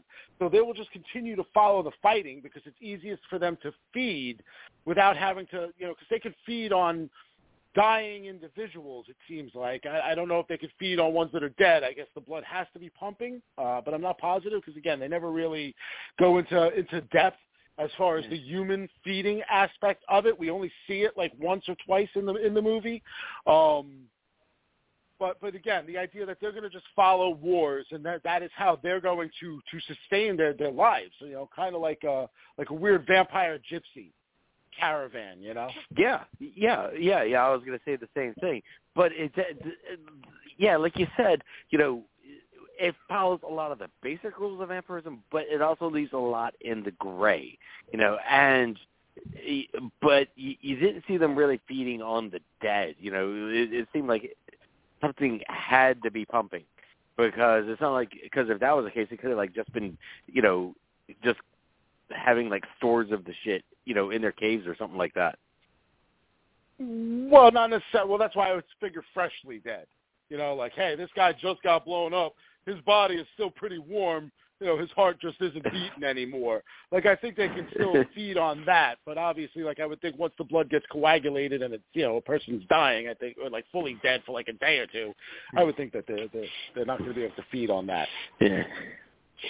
Yeah, but but again though, like like you said though, them just going around traveling and just following, and therefore not drawing attention to themselves because you already have the slaughters that are going on, and there, no one's going to be checking this battlefield going, oh God, why why are their body drained of blood? oh, because they're missing half their fucking body because the other half is over there because it got blown up by a fucking bomb. Exactly. You know, it's easy to explain away a mangled corpse, you know, whether it's been chewed upon or just dead because, you know, again, when when you got, you know, grown people fighting each other over, you mm-hmm. know, things like religion and land, you know, these, these things are, are are not uncommon. Uh, but it doesn't No, take too I long mean, for look, the story these- to those, there's there's wars going on in this world that have been going on for hundreds of years over and thousands of years over those same two Yes, fucking thousands. things that you just said. Yep. Yep. Yes, indeed, man. Um, but, you know, Yes, they- indeed. we're not Yeah. too long for this world in which they don't get caught. You know, obviously they uh, Not the story not Yeah. Sukao, but the story needs to to move forward. So so we're propelled forward by the fact that they are are suddenly uh, you know revealed that, that that they are under assault, so to say. Like I guess the the villagers or the people in that area, the soldiers. Yeah, I guess it would have to be the soldiers because they all had guns. Um, realize something's amiss, you know, with this with this barn in the area, and uh, and the people have to make a break for it, you know. And we do find out that again, similar to, to regular vampires, sunlight is is not good for them, uh, and uh, and and the mom and daughter are split. But but before we do have that split, we are given the one piece of dialogue between the daughter and the the mom, in which the mom tells her, "As long as I am living, you'll be okay." You know, and you know, following just basic vampire lore, the cre- the, the the vampire that created one, if that one dies, so does anyone that it's created. You know, I don't know. You see you see that throughout all Mhm. the originals and and uh, the Vampire Diaries and shit like that. So that's why everybody's all freaking out when, like in the originals, because those guys are the ones that started like vampires in general. They're always like, "Oh my God, you can't kill Klaus because if you kill Klaus, you're gonna kill every single vampire that ever exists." And you know the With the- crux of uh, Yeah, no, that, no, it's no, like it's that. the eight, no, it, no, it's it's Klaus's eight pack. That's why they're saying don't kill Klaus. that's that's why they keep saying it. well, that that too. That's why they're all sitting there like, "Oh my God, he's so beautiful." um, but but for the last, you know, the, the the crux of many of those damn stories are them trying to figure out a way to break the fucking curse so that they can kill Klaus and and and not all die in the process. Uh, good series, uh, the originals. I really enjoyed the shit out of it. But but back to this one, you know, the, the the mother and daughter are split. You know, the I couldn't tell who fell off the fucking cliff at first. I'm like, did the mom fall off or did the daughter fall off? Uh, you know, you find out that it is the daughter, and uh, and the mom, you know, wailing after being shot. You know, which uh, obviously I knew she wouldn't be dead because she's a fucking vampire. Uh, you know, she she has her moment of of sorrow on the cliff top in which she's just Chewbacca Mm. style, and then uh, but, then, but then we're shown a couple minutes later, you know, that uh, that the daughter you know awakens and Yeah. rises out of the Yeah. snow. Another one rising like Jesus. like they're popping out of the snow like daisies. but but also it's like all all of this you're starting to see their filming technique throughout this thing and you're just seeing the the awesome fucking landscape they're using in this movie, man. They, like they're they're using some awesome, awesome like Lord of the Rings, you know, Middle Earth fucking shit here, man. as far as like their choices of shots where they made this movie. Yeah, uh, I, again, I don't know if this is filmed on location. Uh, it was hard to even get like any info on this, and you know what? I hate to say it, but like unfortunately, it doesn't even have like a wiki, you know, like a Wikipedia Nope. page or anything, to where like you know you can get some like so, we're, so we're you know, totally winging this, boys and girls. I, I, well, of course. I mean, I, I'm always winging it, man. Like uh, I might glance at that kind of stuff, but, but for the most part, I'm just flying off the cuff. But yeah, absolutely, the settings are beautiful. So, so my guess, you know, judging from, it's one of those. They're so beautiful that they can't be fake. You know, like there's times Yeah. you see stuff in a movie and you're like, wow, that's really pretty, so it has to be fake, you know, and you can see that it's digital and all this and that. But looking at the guerrilla style filming techniques that are used in this movie, I would- I- I think it's a safe assumption to say they filmed this, you know, on location somewhere, and it is it is glorious. And yeah, again, it's it's it's awesome to see films that are are like this, that are foreign-born films that are looking this pristine and this beautiful, and, and it's Yeah. not just some artistic style film. I mean, it's you know overall it is a a straight up you know like I said, it's a vampire film. You know, it's no different than like a Dracula, let's say. It's a, it's just a different type of atmosphere. Uh, agreed, man. Um, but yeah, so so she uh, awakens, and then we have th- this moment of her trying to sit there and struggle and survive because the lights out. So she's trying to, you know, run while, with the cover, you know, her, her blanket over top of her, and you know, finds a ferret nest and, you know, literally burrows her way in there and starts, you know, feeding because as best she can off of. And here we find out that in this world, vampires can survive off of animal blood because she's surviving off of ferrets. And then after that, it cuts to 10 years later, and there she is still living in the same hole, but for some reason doesn't seem that much bigger. Uh, and for some reason her clothes still fit her. Oh, Oh, wait, no, fuck. I That's right, because she wait, because she doesn't fucking age. Holy fucking shit. I'm so sorry. Uh, was there okay? So again, I feel like there were things that must have happened that I blinked and missed. There was like a title card or something that said ten years later. yes. I was wondering Yes. like if you were just supposed to base it on like the amount of moons that you see in the cave because that's what I was looking at. Like if you look at the cave that she's living in at this point, she's got all the moon phases, you know, like and you can see that Yes. she's just been keeping track of the cycle to to keep track of how long she's been there. So okay, it was it's been ten years. Fantastic. Again, Yes, there that I was- must, yeah, I must have blinked yeah. and missed it. Wow. Yeah, it was a quick title card that you know while the, she was in the cave, it said ten years later, and yeah, then like you said, it goes to this entire cave which looks like it's made out of limestone. So don't go fucking spelunking in there, anybody. Um, and um, yeah, it just we like learned after said, last week not to uh, go fucking spelunking anyway. yep.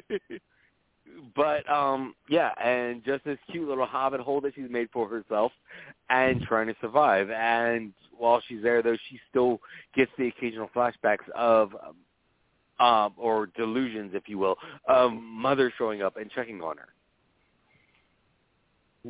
Which I do wonder, you know, like is this some kind of you know, telepathic connection? Is this a connection because Possibly, they are yeah. you know, still obviously entwined because as long as that mom is living, so is this daughter. So she knows for the eternity of her life that she's alive, that that the mother is out there. You know, so so she's left. And, see, this brings up its own dilemma for the character because as long as she's living, she knows the mother is out there. So that's going to leave her with the question, where is she and why hasn't she found me? You know, this is a child that was, you know, in an orphanage to begin with. She tells her that she's never had a mom, you know, she's never had a parent.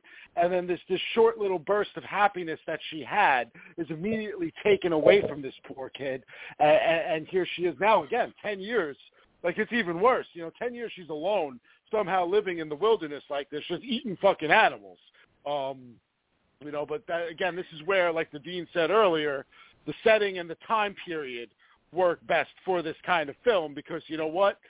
I can see where this could happen, you know, or at least for me, it makes plausible sense coming from, you know, the year 2022, you know, looking at the year 1884 and to, that's, you know, it's a, it's a fucking world that I could never possibly like understand other than what I've been told in the history books. Yeah, same thing, and especially when we're talking about, you know, when, we're not talking about a time when, like you said, all of this lore was written. You know, this this is the time when fairy tales are being written. Grand Forest, you know, still existed back then. So for someone to exist in the forest without being discovered is very, very plausible. You know, if they are like tucked away in a nice little, you know, hole there, you know, tucked away from the world and being very discreet about themselves because she's not going after humans. She's, you know, just surviving on on literally the land because we see her preying in the trees, you know, going after birds, you know, and again going after uh for forest animals and staying very very close to her region. She she's not wandering off too much. But during like this John time, also Rambo, we, you know. This this is the Rambo Yeah, prequel we never but- knew we needed. but then also during this time is when we see her, uh, you know, start to test the rules of vampirism, and you know, she, she, we see her exposing herself to the sun, and you know, th- these are like one of the few, few gore moments we get in the movie is her burning herself, you know, and then, you know, saying they're charred, and then finding out she can, you know, eventually heal because you know they eventually do heal from damage, and she exposes herself more and more and more, you know, o- over this course of time to the point where she actually builds up an immune factor to the sunlight, and till one day she's actually able to just fully go out in the sun. She's still a vampire, but she has built up an immunity she is the she is the daywalker. Okay, she's the precursor to Blade.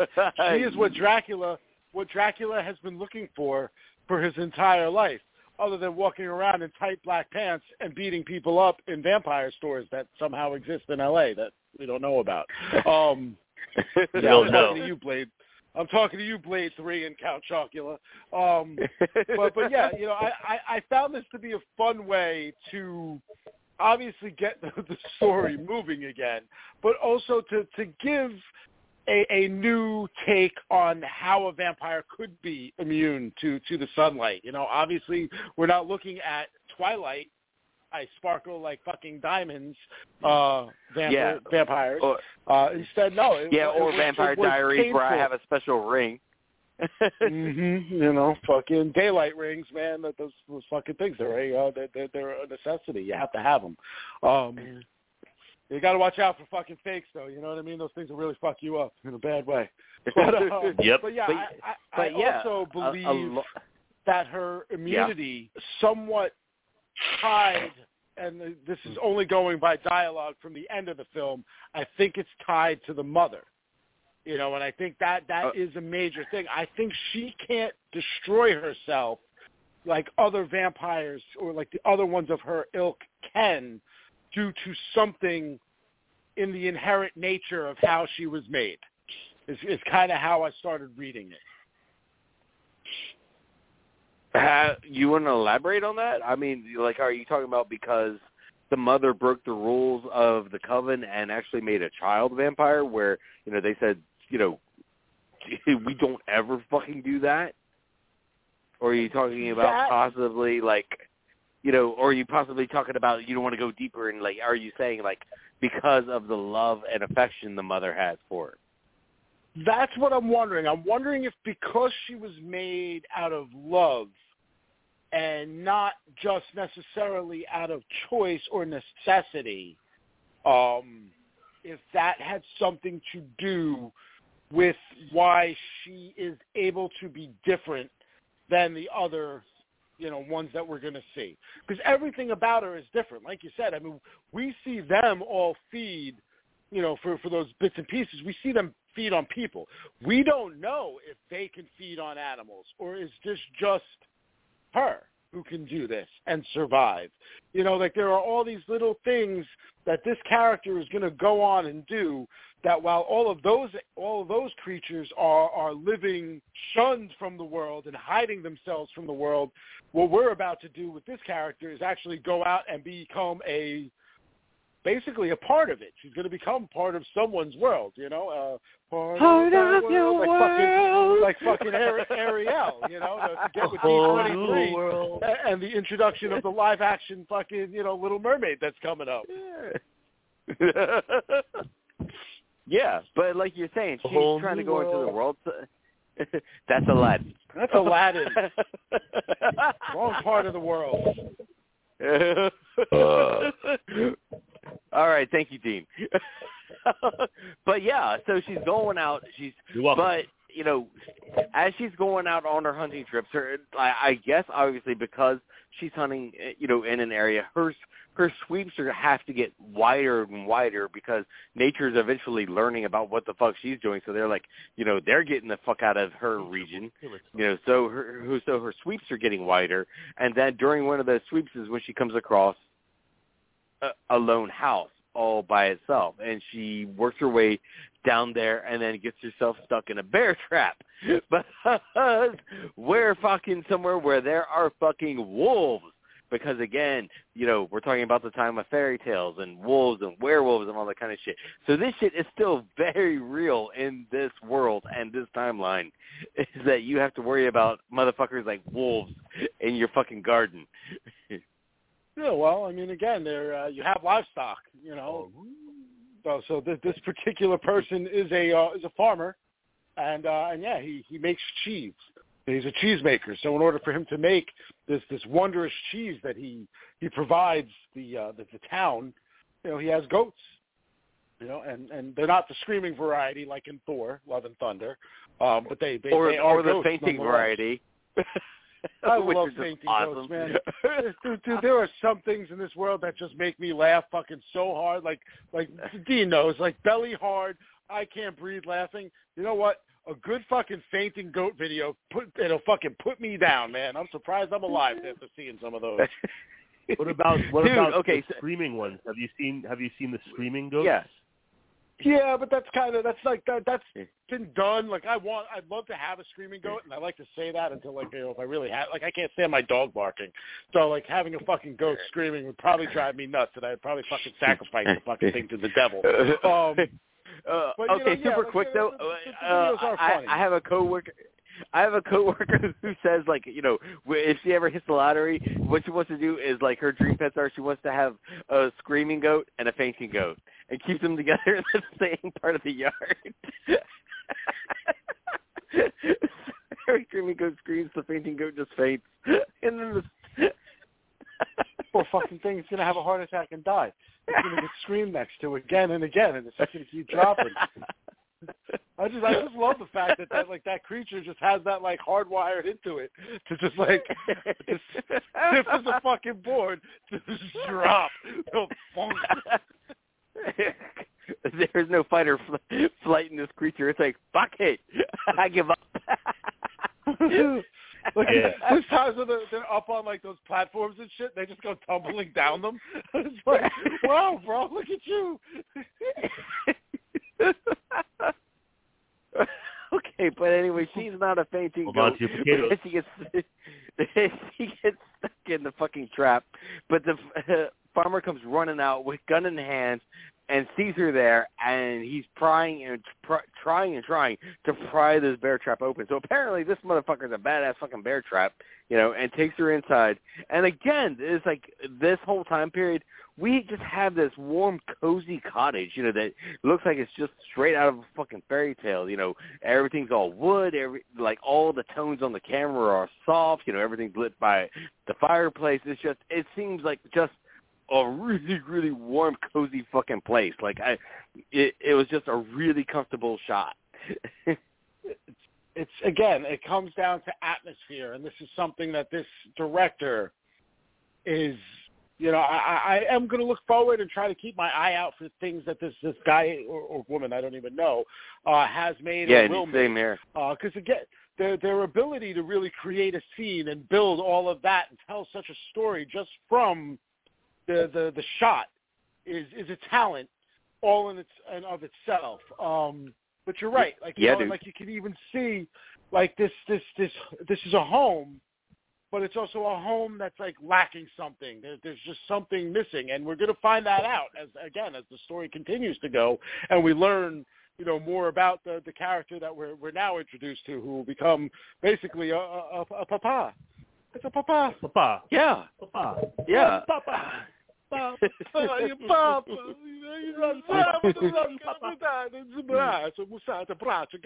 Papa.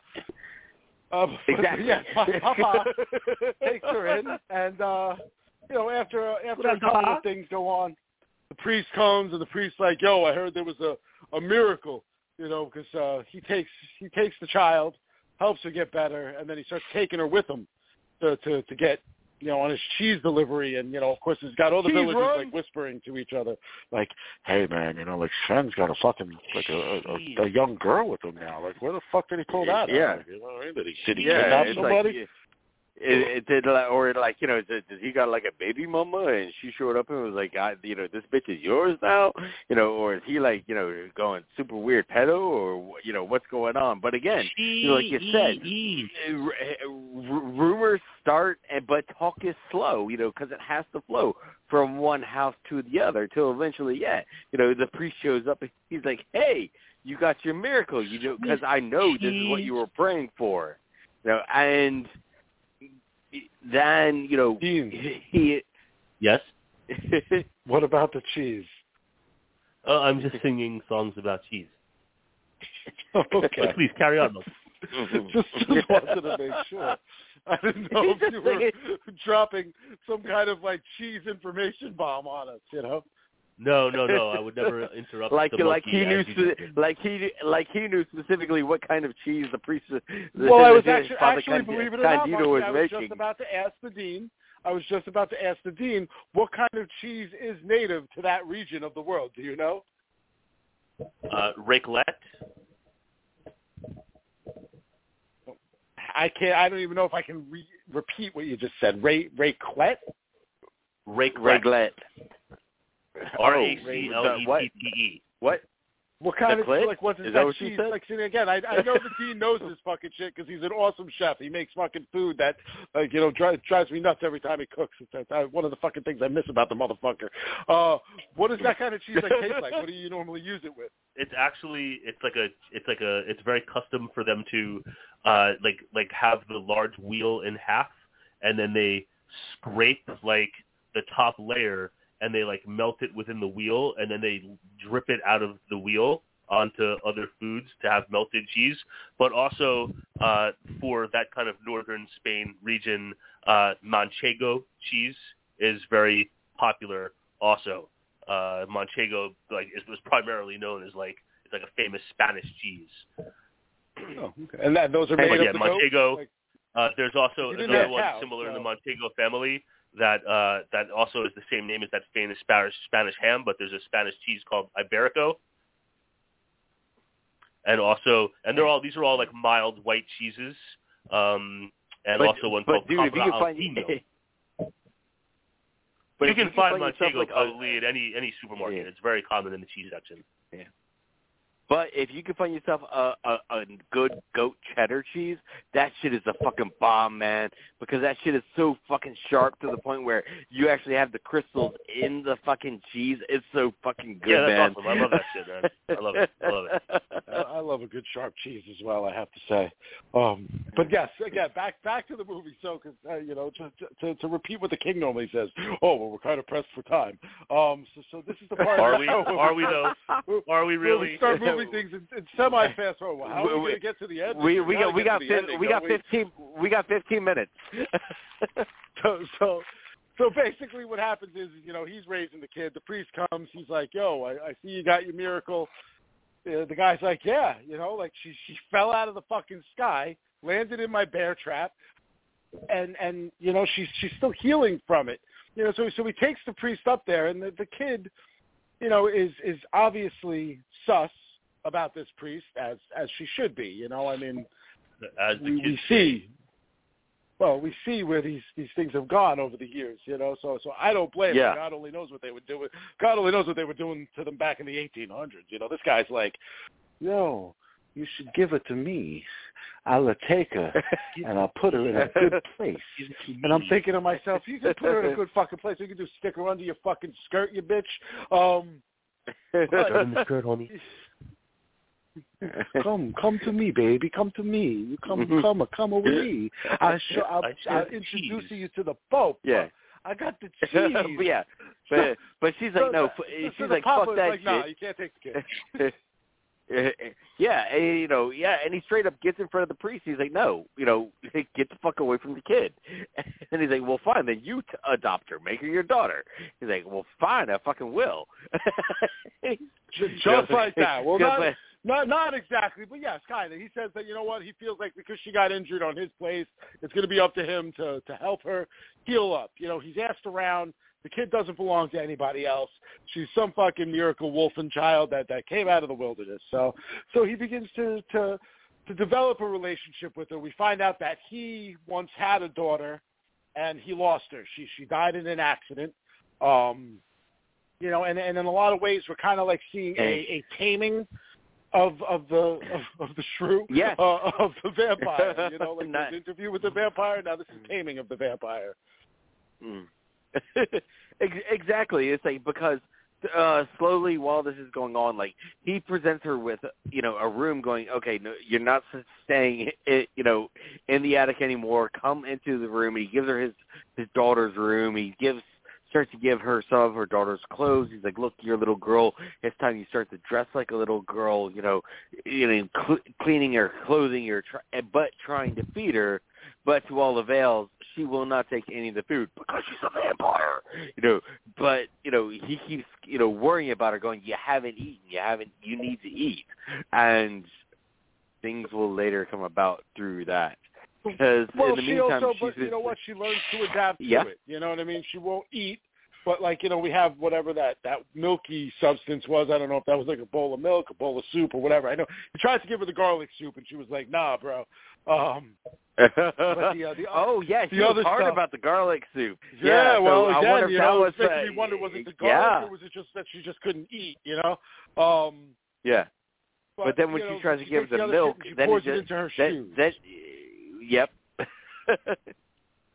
but yeah, she was Which hard is- pressed against the garlic. Ooh, I completely forgot about the garlic. Uh, so there. But yeah, Yeah. It's, it's interesting though in that like those shoes, man, for that time period. Like I know, like I don't know, I wear my sneakers, and you know, in my work that I do, you know, there's a lot of bending, climbing, crawling, and all that crap. You know, like my my shit lasts like a week, and then it's got like holes in it and stuffs on it. Her fucking shoe, Yep. her shoes. This poor kid. You know, from from the wrong side of the tracks. This poor kid gets a pair of shoes, and it clearly holds fucking milk in it. You know what I mean? She she she's able to get those away from there too because he didn't see her pick them up and spill it all over the place. So it's like those things are like fucking milk balls. But uh, but, you know, the digesting thing that I wonder, right? Because this is going to come up later when she's at the church. Um, you know, obviously from other vampire lore and movies and shit like that, you know, you have the case in which they can't eat solid, like they can't eat regular food. Um, you know, some vampires and some storylines have developed the ability to do so just so that they can uphold the look of things. But uh yes. you know, like in, in this movie, we're going to be presented in, and again, we're going to flash forward a little bit to when they they go to the church. Uh, we're going to skip Yep. a little bit ahead. She Good meets call. she meets a boy. There's a beehive. There's a moment like uh, my girl, uh, in which they're hanging Yeah. around like bees, and they're like, "Ooh, why aren't the bees biting you?" And she's like, "You can't see without his glasses. She he needs his glasses." Um, but no, the bees are just not biting her or him, and he's like, "Why aren't they biting you?" And she's like, "Cause they're afraid of me." Um, but anyway, so she's in church, and and she's given the communion wafer. Uh, the first time around, she just hides it and then spits it out afterwards. Obviously, we we've got a period of time that has passed. She's so comfortable that she's thinking to herself, "Well, if I can do this, what would happen?" If I swallowed it, it's just you know, like, and, and again, this is all stuff that you're kind of reading into the character. Yeah. It's not like said in dialogue or anything like that, but it's just But how it's, I was but it's also it. she, she, she it's also she wants to be human. You know that that's Mhm. the thing, and she wants to be able to take the food. You know, that's how I took it. Uh, please continue, Ghoul. No, she feels love. She wants to exactly. She wants to be a part of the community. Uh, she might not believe in the doctrines of the church, so to speak, but she does believe in all of these people that she is she has grown to be a, a part of. Um, Mhm. Swallows the wafer, starts to then vomit it up um, right there in the church. Like you know, after a few minutes, it just it just comes Not right the best back place up. to do that. No, not at all, especially not in that time period. But here's the funny thing with that. Like what I wondered was, is this what happens? Because you can, we don't know. We never saw her eat any other food and have this reaction. Is this the reaction every time she eats food, or is this just the reaction because of the communion wafer and because she is, in the eyes of the quote unquote God, a sin because she was supposed to die and she's still walking amongst the living? You know, and that I think is like one of those those things that this director plays with, and you're going to see this a couple times come up with the film, especially again Yes. when we get to the end of the movie. It, it's a very debatable type of thing. It's one of those things that you know it could go either way. What did you What did you think did- it was with it? Uh, well, I was thinking the same thing. Was um, they they play a lot with the vampire lore, but at the same time they're leaving a lot of shit fucking open. All right, because we haven't really seen her digest, try to digest regular food on the regular. Okay, she like kind of sips stuff and then spits it out. Same thing for like you said, first time communion wafer spits it out. Okay, she was able to hold it in her mouth, but actually trying to. I thought it was a thing of more of just consuming something that wasn't blood is what caused it mm-hmm. to come out. as opposed to the spiritual because I think this I I want to say like th- this movie has been more ground based than face based if we're going vampire lore. This, this is true, you know, because the the one thought I had with that is the fact that she could even enter the church in general. You know, obviously we don't have the the rule of you need to give permission to come in. Uh She's not, uh, you know, against Same with all the houses and stuff like that. You know. Yeah, exactly. I think they're going more the hard rules instead of the faith-based rules because also they're not, you know, touching silver or roses or anything like that. You know, I think they're going a different route with this. But again, that's what's making this so much fun is they're playing with the rules and messing with them a little bit and just giving you the ground rules of the shit that you know and then messing with the rest. So so yeah, and again, so so she develops her relationship with with this boy. Um you know, so some things happen and uh and, and people start to talk after the whole church incident and everything. Uh she goes to the priest um wanting to be free uh, of whatever it is that is, you know, inside of her. So of course, as as was wont to do back in that time, they try to perform an exorcism on her. Uh, Papa comes in, and he's like, "Get off my kid, asshole! Uh, she's not possessed. She just is what she is. Leave her be." And they uh, they they do escape. Uh, I was surprised. I was expecting him to have been killed in the escape and it just being one of those moments. But uh, but no, they they actually get away, uh, and then we're treated to to what we find out is that they live a long, peaceful life in a cottage, you know, hidden away, just the two of them. Um, not what is that, not what I was expecting. You know, again, whenever you're dealing with no. like a, a vampire style film, you're always expect and to, there to eventually be major conflict to occur. But instead, yep. this this movie almost plays out as like a young vampire's happiest fucking story, you know, until until Papa, you know, unfortunately is so old that he he passes away, and then she's left with like a a Hamlet style monologue, in which it's like, yeah, why, why am I here? Why yeah, can't I die? Uh, yeah, and then as she's burying her dad, uh, some World War II style bombers fly overhead, and then you have another title card that says the Spanish Civil War, 1936. So mm-hmm.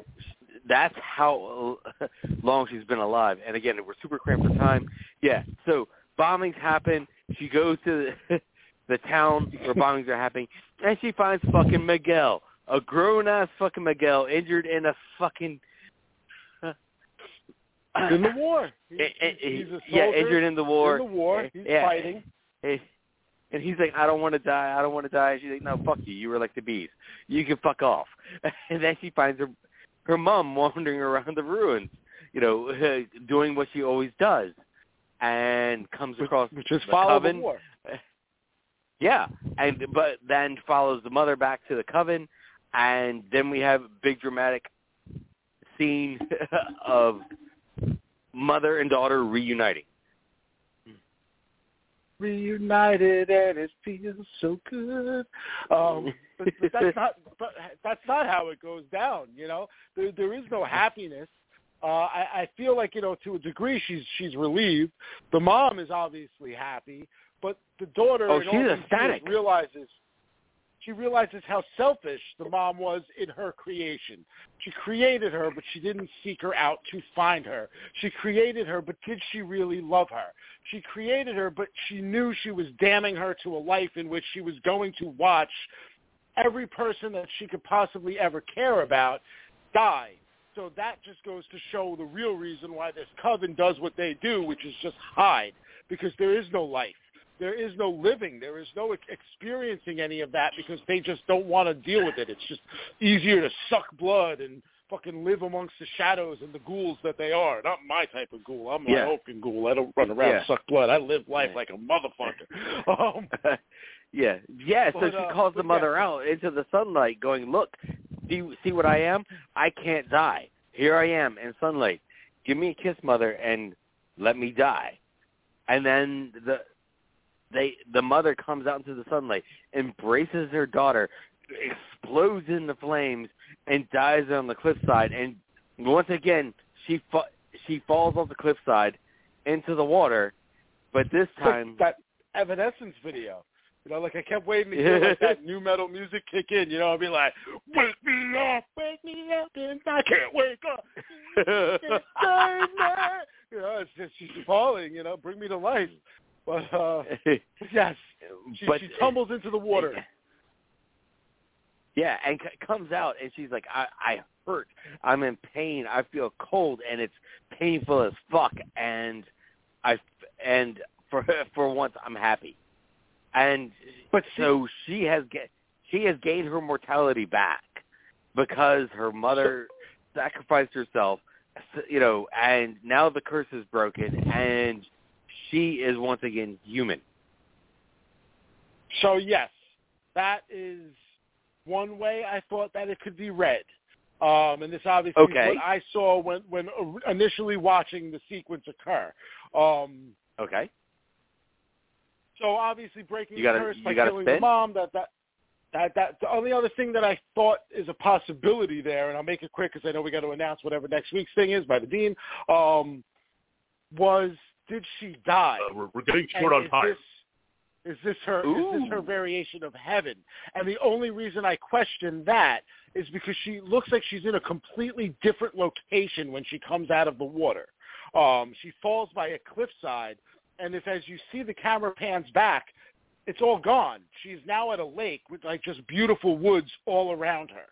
Um, so the only other thing I guess it could have been is some kind of current, and maybe it pulled her through, but you don't really see. All you see is her underwater for a while with a little bit of blood and a fish, um, which I thought was a nice. Yeah. you know, like hey, here's the fish. The the blood thing was a little bit weird. I don't know if you could take that as like she got her period or or like I didn't know where the blood was coming from. Like essentially, Uh, yeah, like, it, it was just weird and random, man. Mhm, But maybe it was just showing But- that she was actually taking damage again. You know, and That- she was that- hu- that- human that's again. A possibility. It- But it again, could be yeah, read we're that out, way. Who knows? This is why yeah, we love movies. Uh, uh, yeah. but, but again, we're out of time for this week's uh, episode. We're sorry. Dean, next week, Dean, uh, next week is your pick. Do you have a pick? Uh, good yes. sir? Yes, yes, I do. And uh, we are staying in, in the modern era, uh, 2022. Uh, what we will be watching is a Shudder exclusive. Uh, from 2022, we will be watching the film Glorious. Nice. Glorious. Oh yes, it's glorious. That is my All right, that's cool. my ringtone. That is the ringtone that rings every time I get a phone call. Yeah. People look at me like I'm out of my mind, and I'm just like, I just put my arms out and spin around in a circle. I'm just like, yep, And just, All right. that's that's me. I just want to say that it is possible uh, that Glorious does have to do with a talking glory hole. Uh, do with that information what you will. Oh, oh, I have heard about this. All right. Okay. Very well, nice. Dean, Well, since, don't all all right, glory holes since, since talk you, in their own way? mm, In- in- in their own way. uh, In their own way. yeah. Oh, In oh. their very, in their oh. own very All right. special way.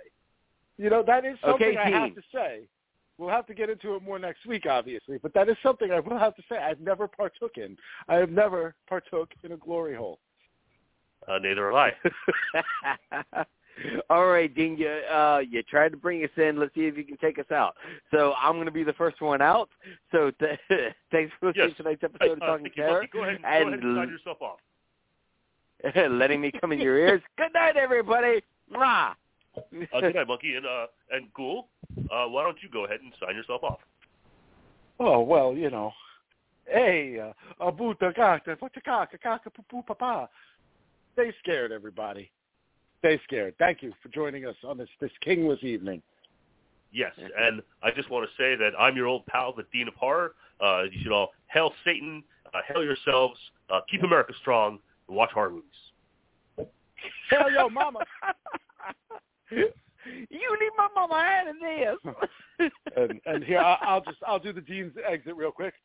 Uh, this is the dean. Goodbye.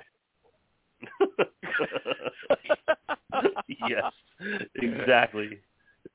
Good night, everybody. Peace. Good night.